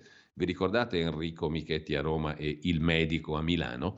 Nomi se ne possono fare molti, corrispondono ad errori di valutazione in nome di una competizione spesso dei caratteri personalistici. Anche in queste alterne vicende Salvini non ha fatto il furbo. Vedi Roberto Chiuto in Calabria e lo straordinario Nino Spirli sacrificato.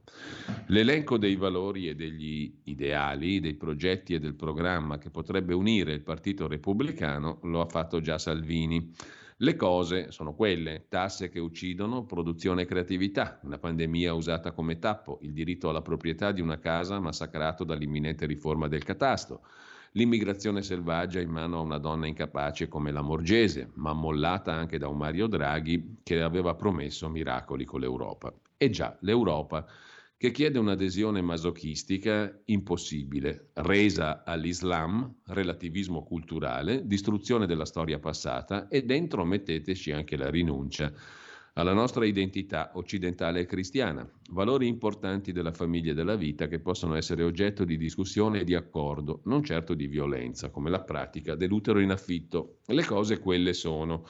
Si tratta solo di volerle fare, rinunciando ai personalismi, ai sondaggi. Si tratta di voler vincere.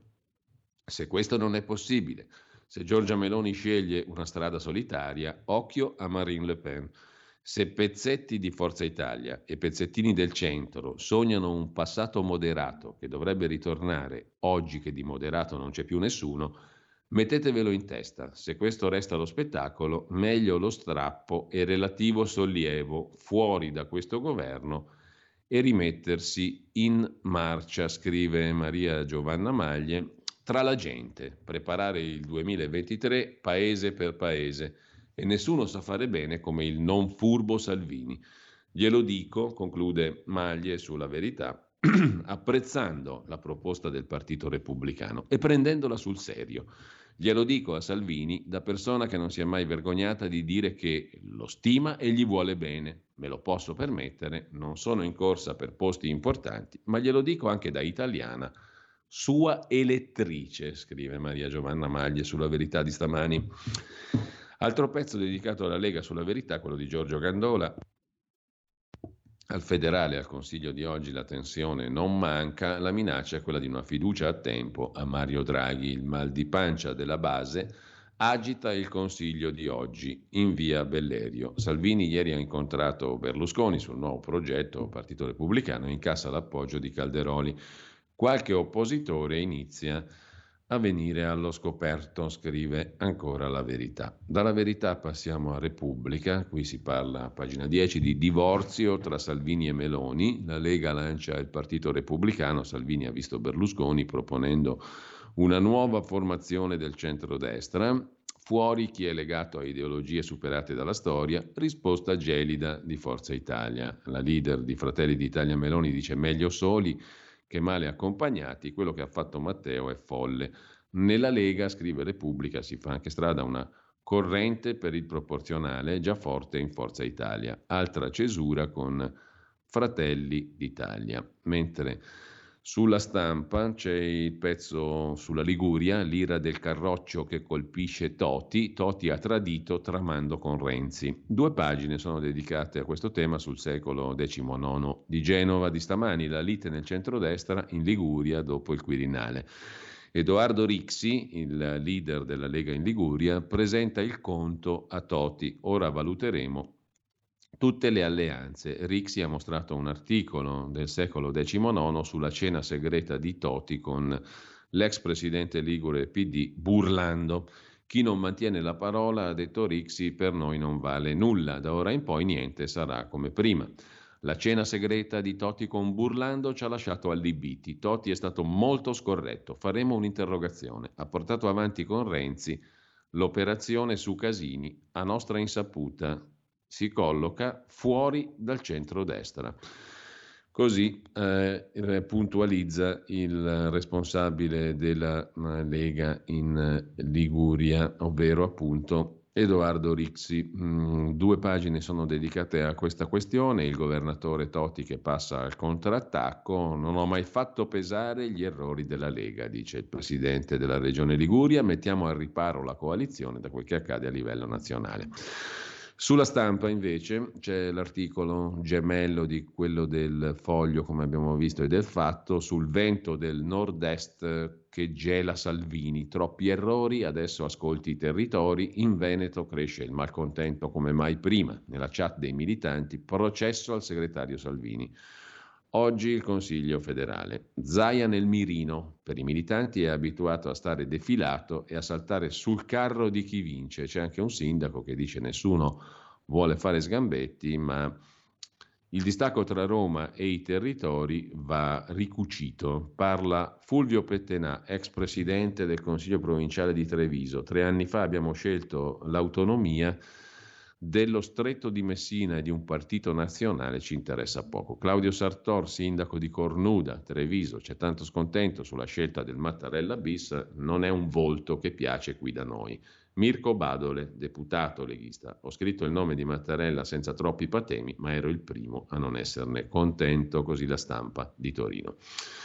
Sul Corriere invece c'è un altro tema, ne parleremo tra poco, si riparte dal mio testo proporzionale e anche Salvini ha aperto a questo, lo dice chi? Giuseppe Brescia, 38enne deputato del Movimento 5 Stelle, presidente della Commissione Affari Costituzionali della Camera, presso cui giace un testo base sulla legge elettorale che porta il nome proprio di Brescia. È un proporzionale con sbarramento al 5% si torna a riparlare di proporzionale. Si riparte dal mio testo, anche Salvini ha aperto a questa possibilità, dice il presidente della Commissione Affari Costituzionali. Invece su Repubblica, eh, invece, e a conforto di questo, invece, su, più che invece, eh, su Repubblica anche il vice segretario del PD, Beppe Provenzano, dice che il proporzionale serve per ricostruire la politica il governo deve pensare ai salari. Per quanto riguarda il centrodestra, vi segnalo anche un articolo in dorso milanese del giornale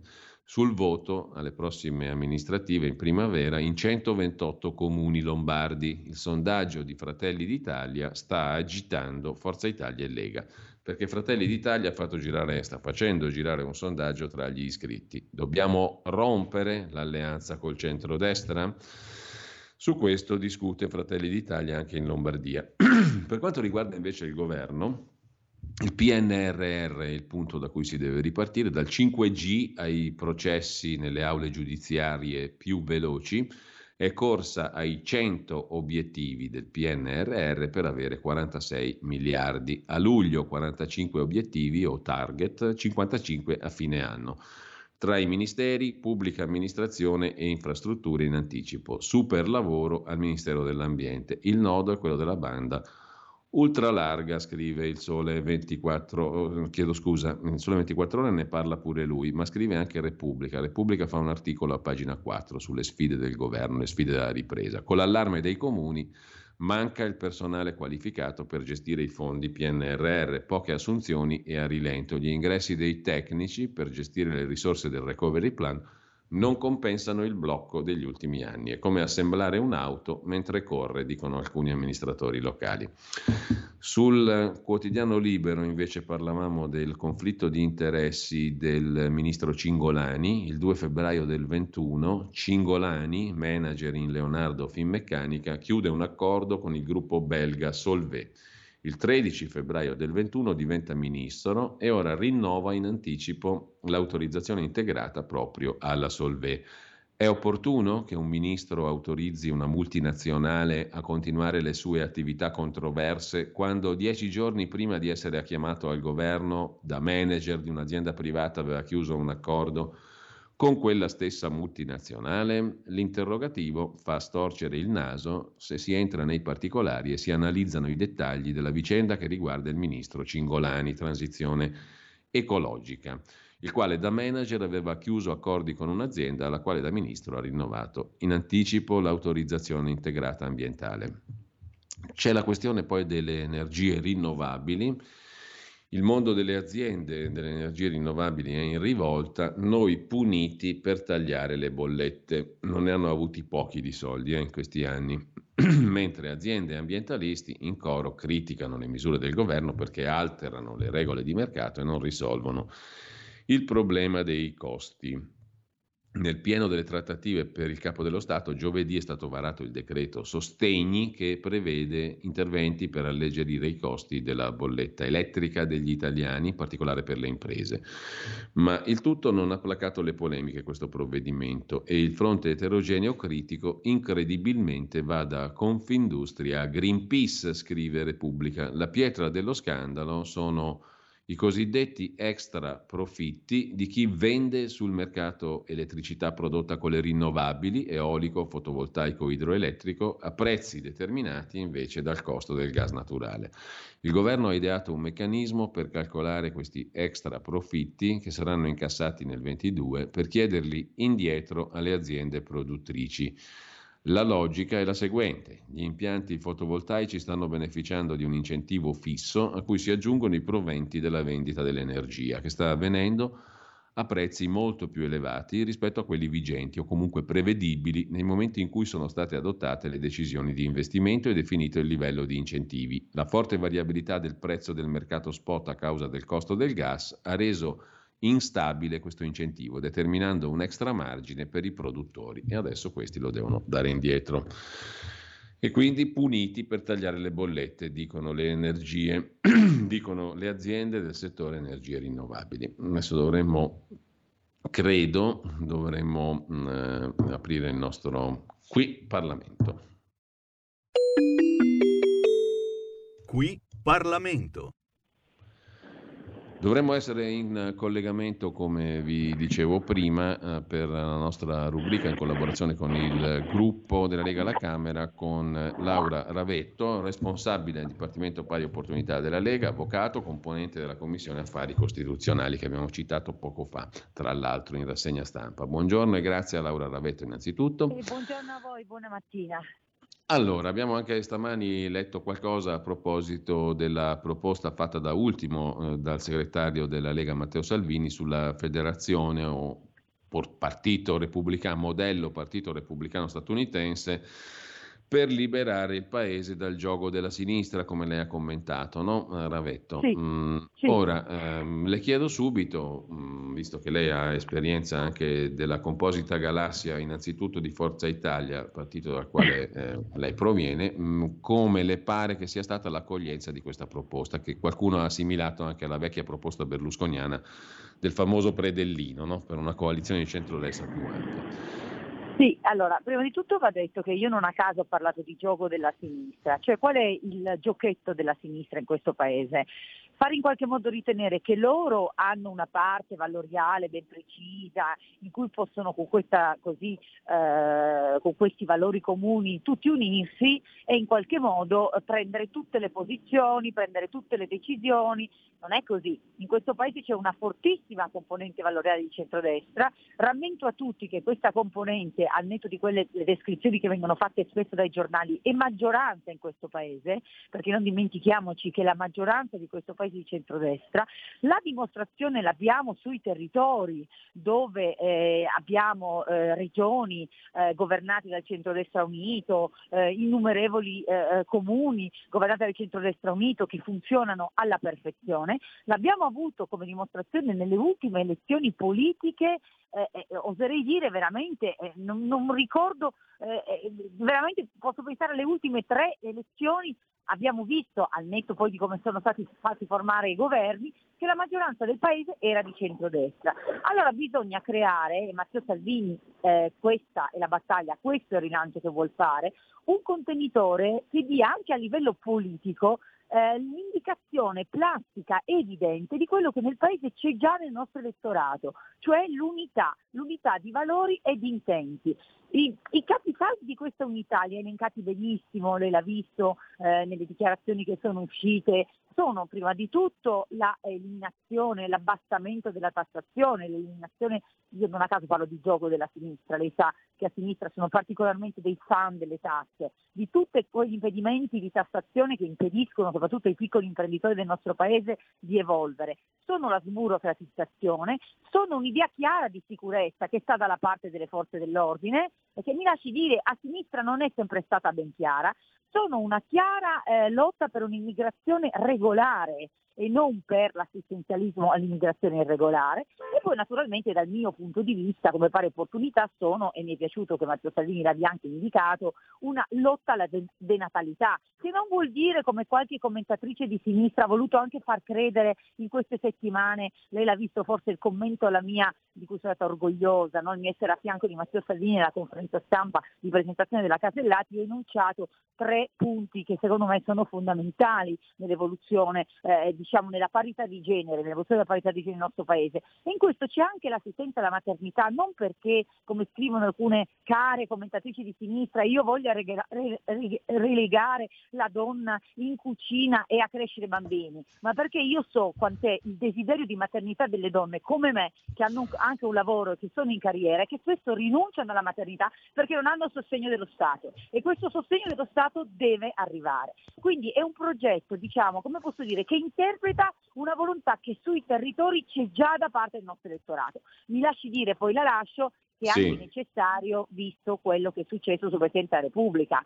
Cioè non è consentibile da una parte che eh, insomma noi rispettiamo tutto, no? quindi rispettiamo che ci siano dei partiti, che ci sia un partito che non ha voluto in qualche modo partecipare ad un governo che però, lo diciamo, nei suoi innumerevoli difetti ha portato a casa un PNRR che sarà importante per le persone, sta cercando di risolvere un caro bollette e un problema energetico che veramente eh, sarà un, un, problema sempre più evidente nei prossimi mesi, però non, non possiamo accettare che il giorno dopo delle scelte politiche ci si copra di insulti, perché questo non fa bene nel nostro elettorato, così come non possiamo accettare che si dia una parola su un nome, oltretutto non della Lega, e poi ci siano delle dispersioni di voto in un altro partito. Quindi probabilmente un contenitore politico comune, una federazione, potrebbe anche impedire un po' queste, questi colpi di coda diciamo, che non fanno bene al centrodestra. E mi lasci dire che sono orgogliosa che Matteo Salvini dimostra che invece è l'unico che persegue veramente l'unità. Però mi lasci dire anche Berlusconi, sì. mi ha chiesto gli umori, io sono certa, questo è sempre stato il progetto voluto dal Presidente Berlusconi. Oggi Matteo Salvini se ne fa carico, si fa carico di questa unità del centrodestra e quindi io credo che i due, eh, con la saggezza di uno e con l'energia e la possibilità che gli è data eh, dall'essere eh, molto più eh, diciamo, giovane e anche eh, eh, naturalmente eh, avere dietro alle spalle un partito come la Lega che si dimostra un partito solido e l'ha dimostrato e che ha numeri ovviamente diversi da quelli di Forza Italia, possiamo dirlo con tranquillità e quindi può essere diciamo, il vero motore di questo progetto, quindi insomma una collaborazione tra i due leader ehm, sarà secondo me scontata. Io sono certa che Berlusconi parteciperà a questo progetto. Eh, posso rubarle ancora due minuti, Ravetto? Mm, sì. Perché mm, volevo chiederle due cose. La prima l'abbiamo vista di fianco a Matteo Salvini e alla ministra Stefani per la candidatura di Elisabetta Casellati a Presidente della sì. Repubblica. No? Ci vuole raccontare cos'è che è andato storto e perché il nome di questa, che sarebbe stata la prima donna Presidente della Repubblica, non è stato accettato neanche da Forza Italia? Per quale motivo secondo lei?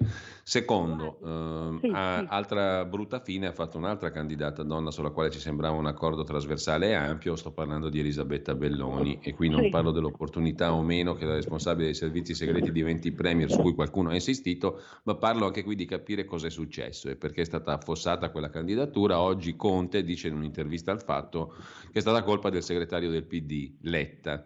Eh, terzo punto, le chiedo anche di valutare la posizione politica di Giorgia Meloni. Qualcuno comincia a dire troppo facile cercare di massimizzare i voti o speculare su un possibile futuro consenso senza prendersi delle responsabilità reali, magari più difficili da prendersi, eh, come invece sta facendo la Lega. E, e, questo però getta una crepa profondissima nel centrodestra, tant'è vero che pare di capire che il centrodestra in questi termini non ci sarà più. Giorgia Meloni si è chiamata fuori. Lei come la vede su questi tre punti? Allora, il primo punto, la Casellati. Intanto mi lasci dire no, che è stata una scelta storica perché era la prima volta che il centrodestra proponeva il nome di una donna al Quirinale. A sinistra abbiamo visto, mh, mm, eh, magari non, non, erano così convinti, però lo avevano fatte le proposte, centrodestra mai. Ci voleva Matteo Salvini per proporre una donna al Quirinale.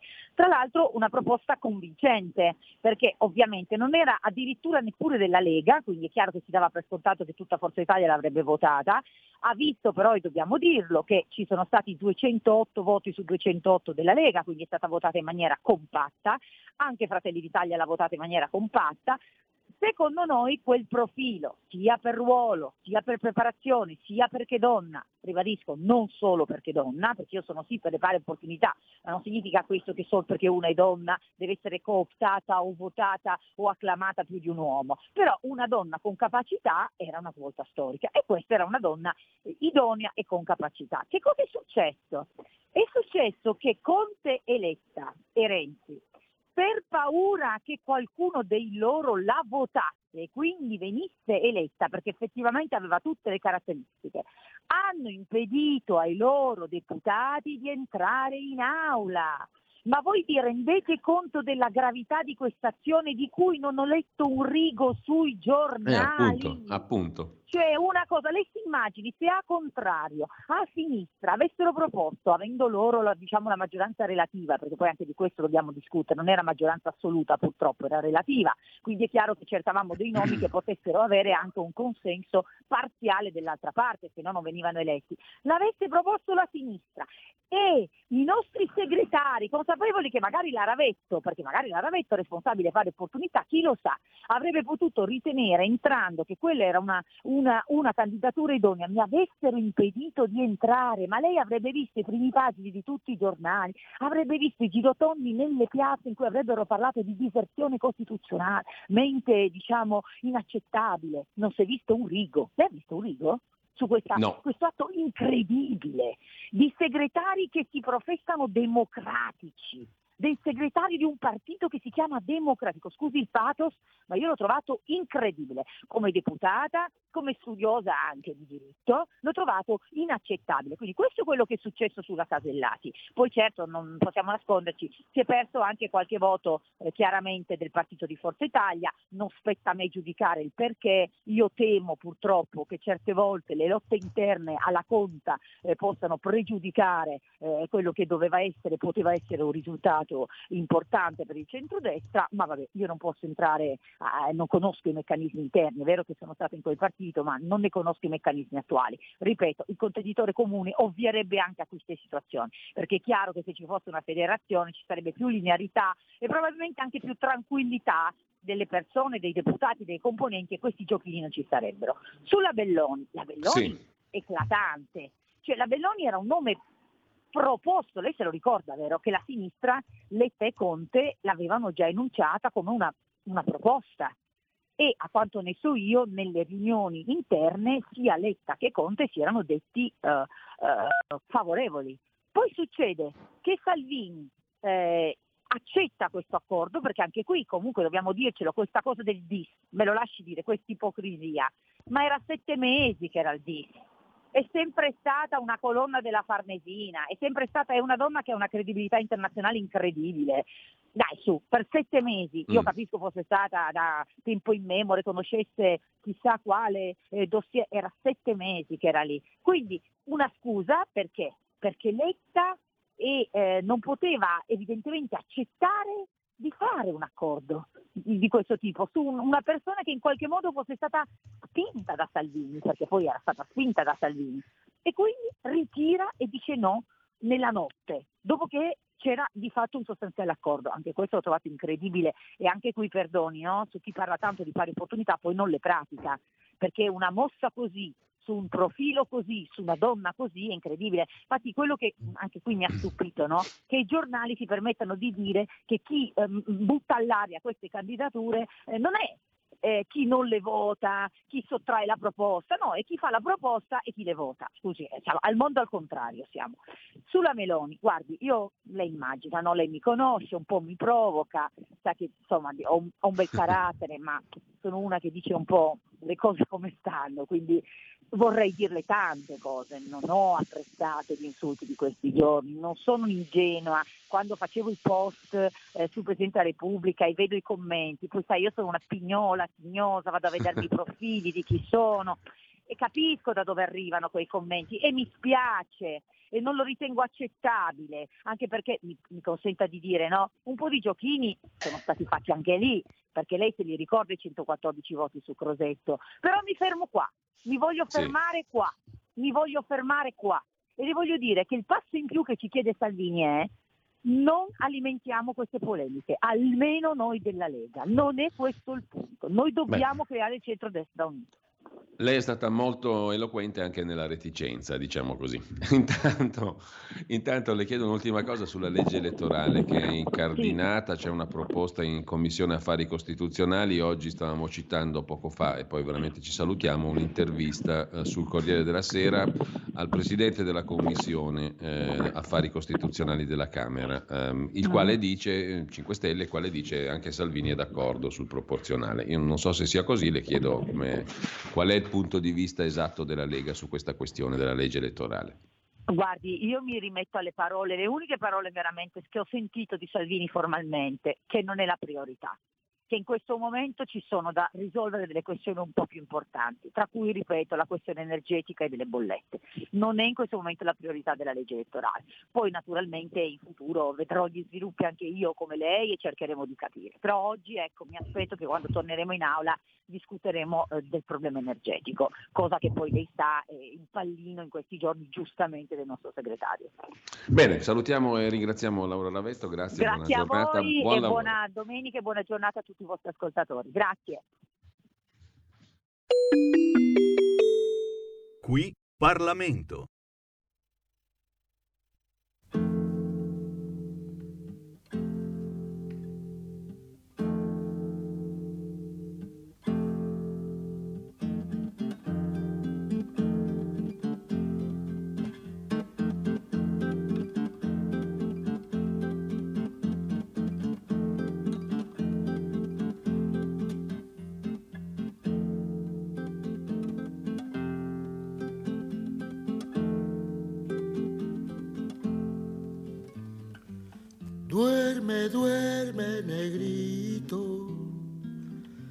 Que tu mamá está en el campo, negrito.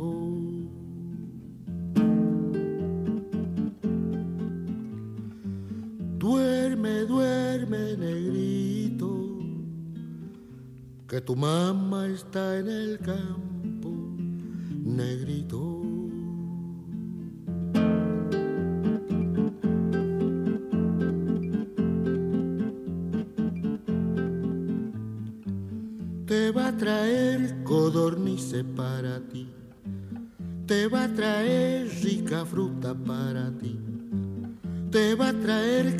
De cerdo para ti, te va a traer mucha cosa para ti. Y si negro no se duerme, viene el diablo blanco y sas le come la patita chacapumba chacapumba a pumba chaca pumba chaca pumba chaca pum. Duerme, duerme, negrito, que tu mamá está en el campo, negrito, trabajando, trabajando duramente, trabajando sí, trabajando va de luto, trabajando sí, trabajando va tosiendo, trabajando sí. Trabajando y no le pagan, trabajando, pa'l negrito chiquitito trabajando. Un nuovo modo per sostenere la tua radio. Visita radiolibertà.net. Ti basta un clic e potrai versare il tuo contributo volontario direttamente online. Potrai donare con ogni tipo di carta di credito, anche prepagata. Ti aspettiamo online su radiolibertà.net. Sostieni la tua radio con il tuo contributo volontario. Radio Libertà. La tua radio. Diamo voce alla nostra gente. E ridiamo la linea al nostro direttore Giulio Cainarca. Allora, rieccoci qua. A proposito di musica, abbiamo ascoltato il primo brano musicale di oggi, che era in realtà l'ultimo di ieri che non abbiamo fatto in tempo ad ascoltare. È musica che certamente ha poco a che fare con ciò di cui parleremo tra poco, cioè il Festival di Sanremo. Questo pezzo, eh, dettato dal calendario, 31 gennaio 1908 nasceva a Pergamino, in quel di Buenos Aires, Atahualpa Yupanqui. Il pezzo che abbiamo ascoltato è suo, cantautore, chitarrista, scrittore argentino, considerato il più importante rappresentante della musica popolare argentina, alla quale si avvicinò tramite i canti dei contadini e il suono delle loro chitarre. Abbiamo ascoltato questa Ninna Nanna, Duerme Negrito, originaria dell'area di confine tra il Venezuela e la Colombia, che racconta la storia di una madre che lascia il proprio figlio in cura a una vicina o a un'amica mentre lei va a lavorare duramente nei campi senza essere pagata, cioè da schiava. La donna che cura il bimbo promette al bambino che la madre gli porterà quaglie e maiale se il piccolo si addormenta. La madre, appunto, è una schiava e la donna che lo cura dice al bimbo che se non dorme arriva il diavolo bianco, cioè lo sfruttatore degli schiavi, il negriero che gli mangia i piedi. Questa è la Ninna Nanna che non sentiremo certamente a Sanremo e a questo proposito io do il benvenuto e il buongiorno a un'amica e un collega, una delle colonne del secolo XIX di Genova, Marco Menduni, che è inviato a Sanremo in questi giorni. Buongiorno Marco. Buongiorno, buongiorno Giulio, buongiorno a te e a tutti, a tutti coloro L'ho fatta lunghissima prendendo addirittura Atahualpa in mezzo. Tu invece oggi fai un pezzo molto... Molto... Invece ho ascoltato con grande interesse, non conoscevo questa, questo brano che hai presentato e mi è piaciuto molto, sia il brano sia la tua illustrazione. È il calendario che ci permette di scoprire delle cose. Ogni giorno un gioiello della musica, anzi tre o quattro, riusciamo a tirarne fuori, non sempre usuali. Allora, eh, entriamo nel vivo del, del, Festival di Sanremo, proprio grazie a Marco Menduni. Ti tampineremo ogni tanto, Marco, visto che sei lì e ci hai dato la disponibilità. Oggi c'è un tuo articolo sul quotidiano sul secolo XIX che si occupa della barca, la barca che va, la barca che va di Orietta Berti, come da sua celeberrima canzone, una grande nave green della Costa Crociere, il primo palcoscenico in mezzo al mare nella storia del festival. Uh, un gigante da 185.000 tonnellate e 337 metri che ospiterà artisti e novità. Innanzitutto però ti chiedo Marco, eh, come, perché intanto facci capire, al di là di tutti i luoghi comuni, ce ne sono migliaia su Sanremo, perché è importante il festival, che cos'è quest'anno, perché tu ci vai lì, sei uno, ripeto, delle colonne del giornale, e quindi è ovvio che il giornale dia molta importanza al Festival di Sanremo, ma perché ci interessa, diciamo così, ci deve interessare un po' a tutti, al di là dell'aspetto business, oggi sul Sole 24 Ore c'è anche un, un articolo sulla raccolta record di pubblicità per questa edizione. Sì, l'aspetto business evidentemente è importante, ma secondo me perché è una sorta di, io lo dico sempre, è una sorta di riassunto della nostra, della nostra vita, dell'anno, di quello che è accaduto. C'è un clima festoso. Uh, si può dire che sia un male, sì, qualcuno può dire un clima banalmente festoso, però soprattutto adesso dopo il periodo, anche dopo gli ultimi due anni che abbiamo trascorso, perché no, perché no, io vedo che ci sono molte persone, mm.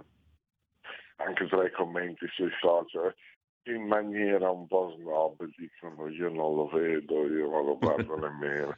Vabbè, ognuno è libero di fare quello che vuole, anch'io non dovessi andarci per lavoro, forse, forse non lo guarderei oppure magari lo guarderei un po' distrattamente, lasciandolo in sottofondo e non stando seduto tutta la sera. Però ti dico, io ci sono già stato parecchi, sono parecchi sì. anni, ho iniziato molto giovane ad andare al festival E continuo a dire perché no, tutto sommato. Perché no? Perché una vetrina.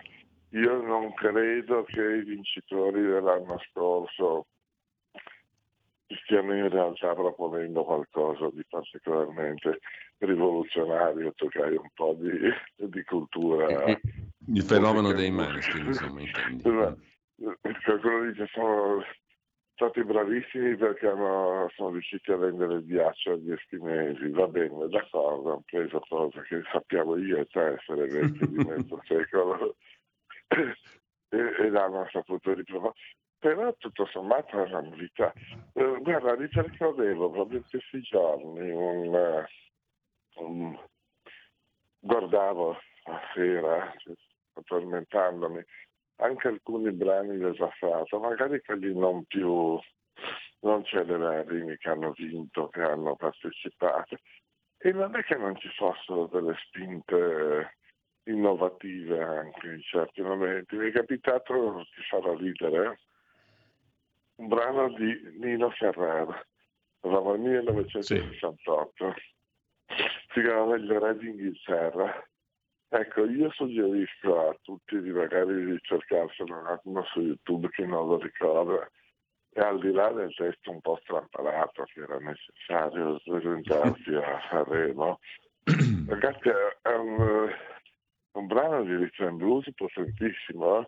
Che oggi non figurerebbe in un concerto di zucchero, anzi ho capito anche, eh. alcun, ho capito anche che è stato uno degli ispiratori di zucchero. Ecco, ti dico, perché saremo un po', un po' tutto, è un po' tutto quello, credo che Amadeus abbia capito quest'anno ancora di più, ne ha fatto diventare una sorta di veramente di melange fra tra tradizione nazionale popolare, però anche artisti semi-sconosciuti. Guarda, io Ice di cui si parla lo conosco, lo conosco semplicemente perché abita in, eh, abita in Liguria, abita vicino mm. alla Spezia.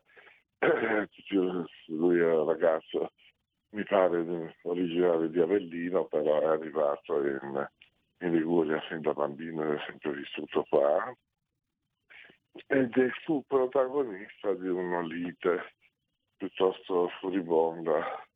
Uh, mi pare con Fedez con lo stesso Lavazzi, in, in passato che evidentemente si è ricomposta, devo, devo immaginare visto che partecipa al festival, dove, dove Rovazzi sarà anche ospite della nave. Esatto, torniamo anche alla nave. Tu scrivi che la costa esatto. toscana è tutto un tripudio di made in Italy, tra le altre cose, no? E questo mi, mi, mi, mi dà anche lo spunto per chiederti quanto porta indietro una classica questione anche al territorio Ligure, il Festival di Sanremo, oltre che al made in Italy. E poi è, è, deve essere proprio bella però sta nave, eh, a vederla. Sì, sì, sì, la nave è proprio bella, ti assicuro. È proprio bella, anche perché per l'appunto è stata fatta tutta non su un progetto, come posso dire, antico, ma effettivamente è stata perseguita la linea di valorizzare il più possibile la produzione, lo stile italiano. Allora, questa nave, ti dico, è lì, è grossa, bisogna, bisogna sempre raccontarla tutta, ti dico. Oggi ci siamo un po' divertiti a raccontarla. Qualcuno l'ha colta bene, qualcuno l'ha colta male. Qualcuno ti dico perché male. Eh, perché? Uno, anche se sappiamo che non ospiterà persone a, a bordo, non è che porta via turisti al, alle strutture ricettive, però dicono è inquietante perché potrebbe, come posso dire, in qualche modo in qualche modo anticipare quella che potrebbe essere una prospettiva futura, cioè chi è che impedisce un domani di mettere una nave in rada lì davanti e accogliere a quel mm. punto anche turisti, magari non stanziali, non che fanno la crociera, ma che ci vanno una settimana a bordo. E poi c'è un altro non detto, che mm. è sempre stata la grande paura di, di Sanremo, fino ad oggi è tentata, cioè che è la, prima, è la dimostrazione plastica che il Festival della canzone italiana si potrebbe fare da qualsiasi parte. Eh? Sì, sì. E questa è sempre stata la grande paura che ha leggiato sulla città, su, sui suoi abitanti, su tutti quelli che ne fanno ovviamente un'occasione di grossi guadagni. Ti ricordi che in passato se ne fu già discusso, se ne discusso, ci furono anche delle liti, ma tutto sommato cosa cambia alla RAI ad un certo punto lo fai in un grande teatro sì. di, di, Roma con le stesse modalità? Ti dico questo, sì, ho paura perché è il primo palco galleggiante comunque esterno al, al festival in qualche modo si dico viene a personificare, a impersonare questa nave, questa, questa paura che sempre stata quella di Sanremo, cioè se un giorno la RAI ci molla, noi ricordiamo che la RAI già solo per il fatto di fare il festival dà un robusto contributo economico al, al comune eh sì. tutti gli anni. Allora, eh, Marco, abbiamo proprio zero secondi, dobbiamo salutarci per questione di tempo, ma torneremo a sentirci, ti, ti, sentiremo anche in altre fasce della giornata, però due cose le voglio certo. dire, eh, ti chiedo proprio un commento rapidissimo. La nave è molto green, la nave della Costa Crociere di, di Orietta Berti e di Fabio Rovazzi, e poi avrà un seguito, perché il 5 marzo parte con una web serie interpretata proprio dalla nostra Orietta Berti e dal Rovazzi esatto. in questione. Esatto, no? esatto. Va bene, bocca al lupo a tutti voi. Grazie. Ci sentiamo in questi giorni, grazie, grazie mille. Grazie mille a Marco Menduni, grazie. torneremo a risentirti da Sanremo. Tra poco invece con noi eh, avremo il professor Ugo Volli per un'altra puntata di Mordi Media, la nostra rubrica di analisi della comunicazione politica, dopo aver ascoltato sempre col calendario in mano, primo febbraio del 1896 a Torino debutta la Bohème di Giacomo Puccini, che gelida manina, qui Luciano Pavarotti.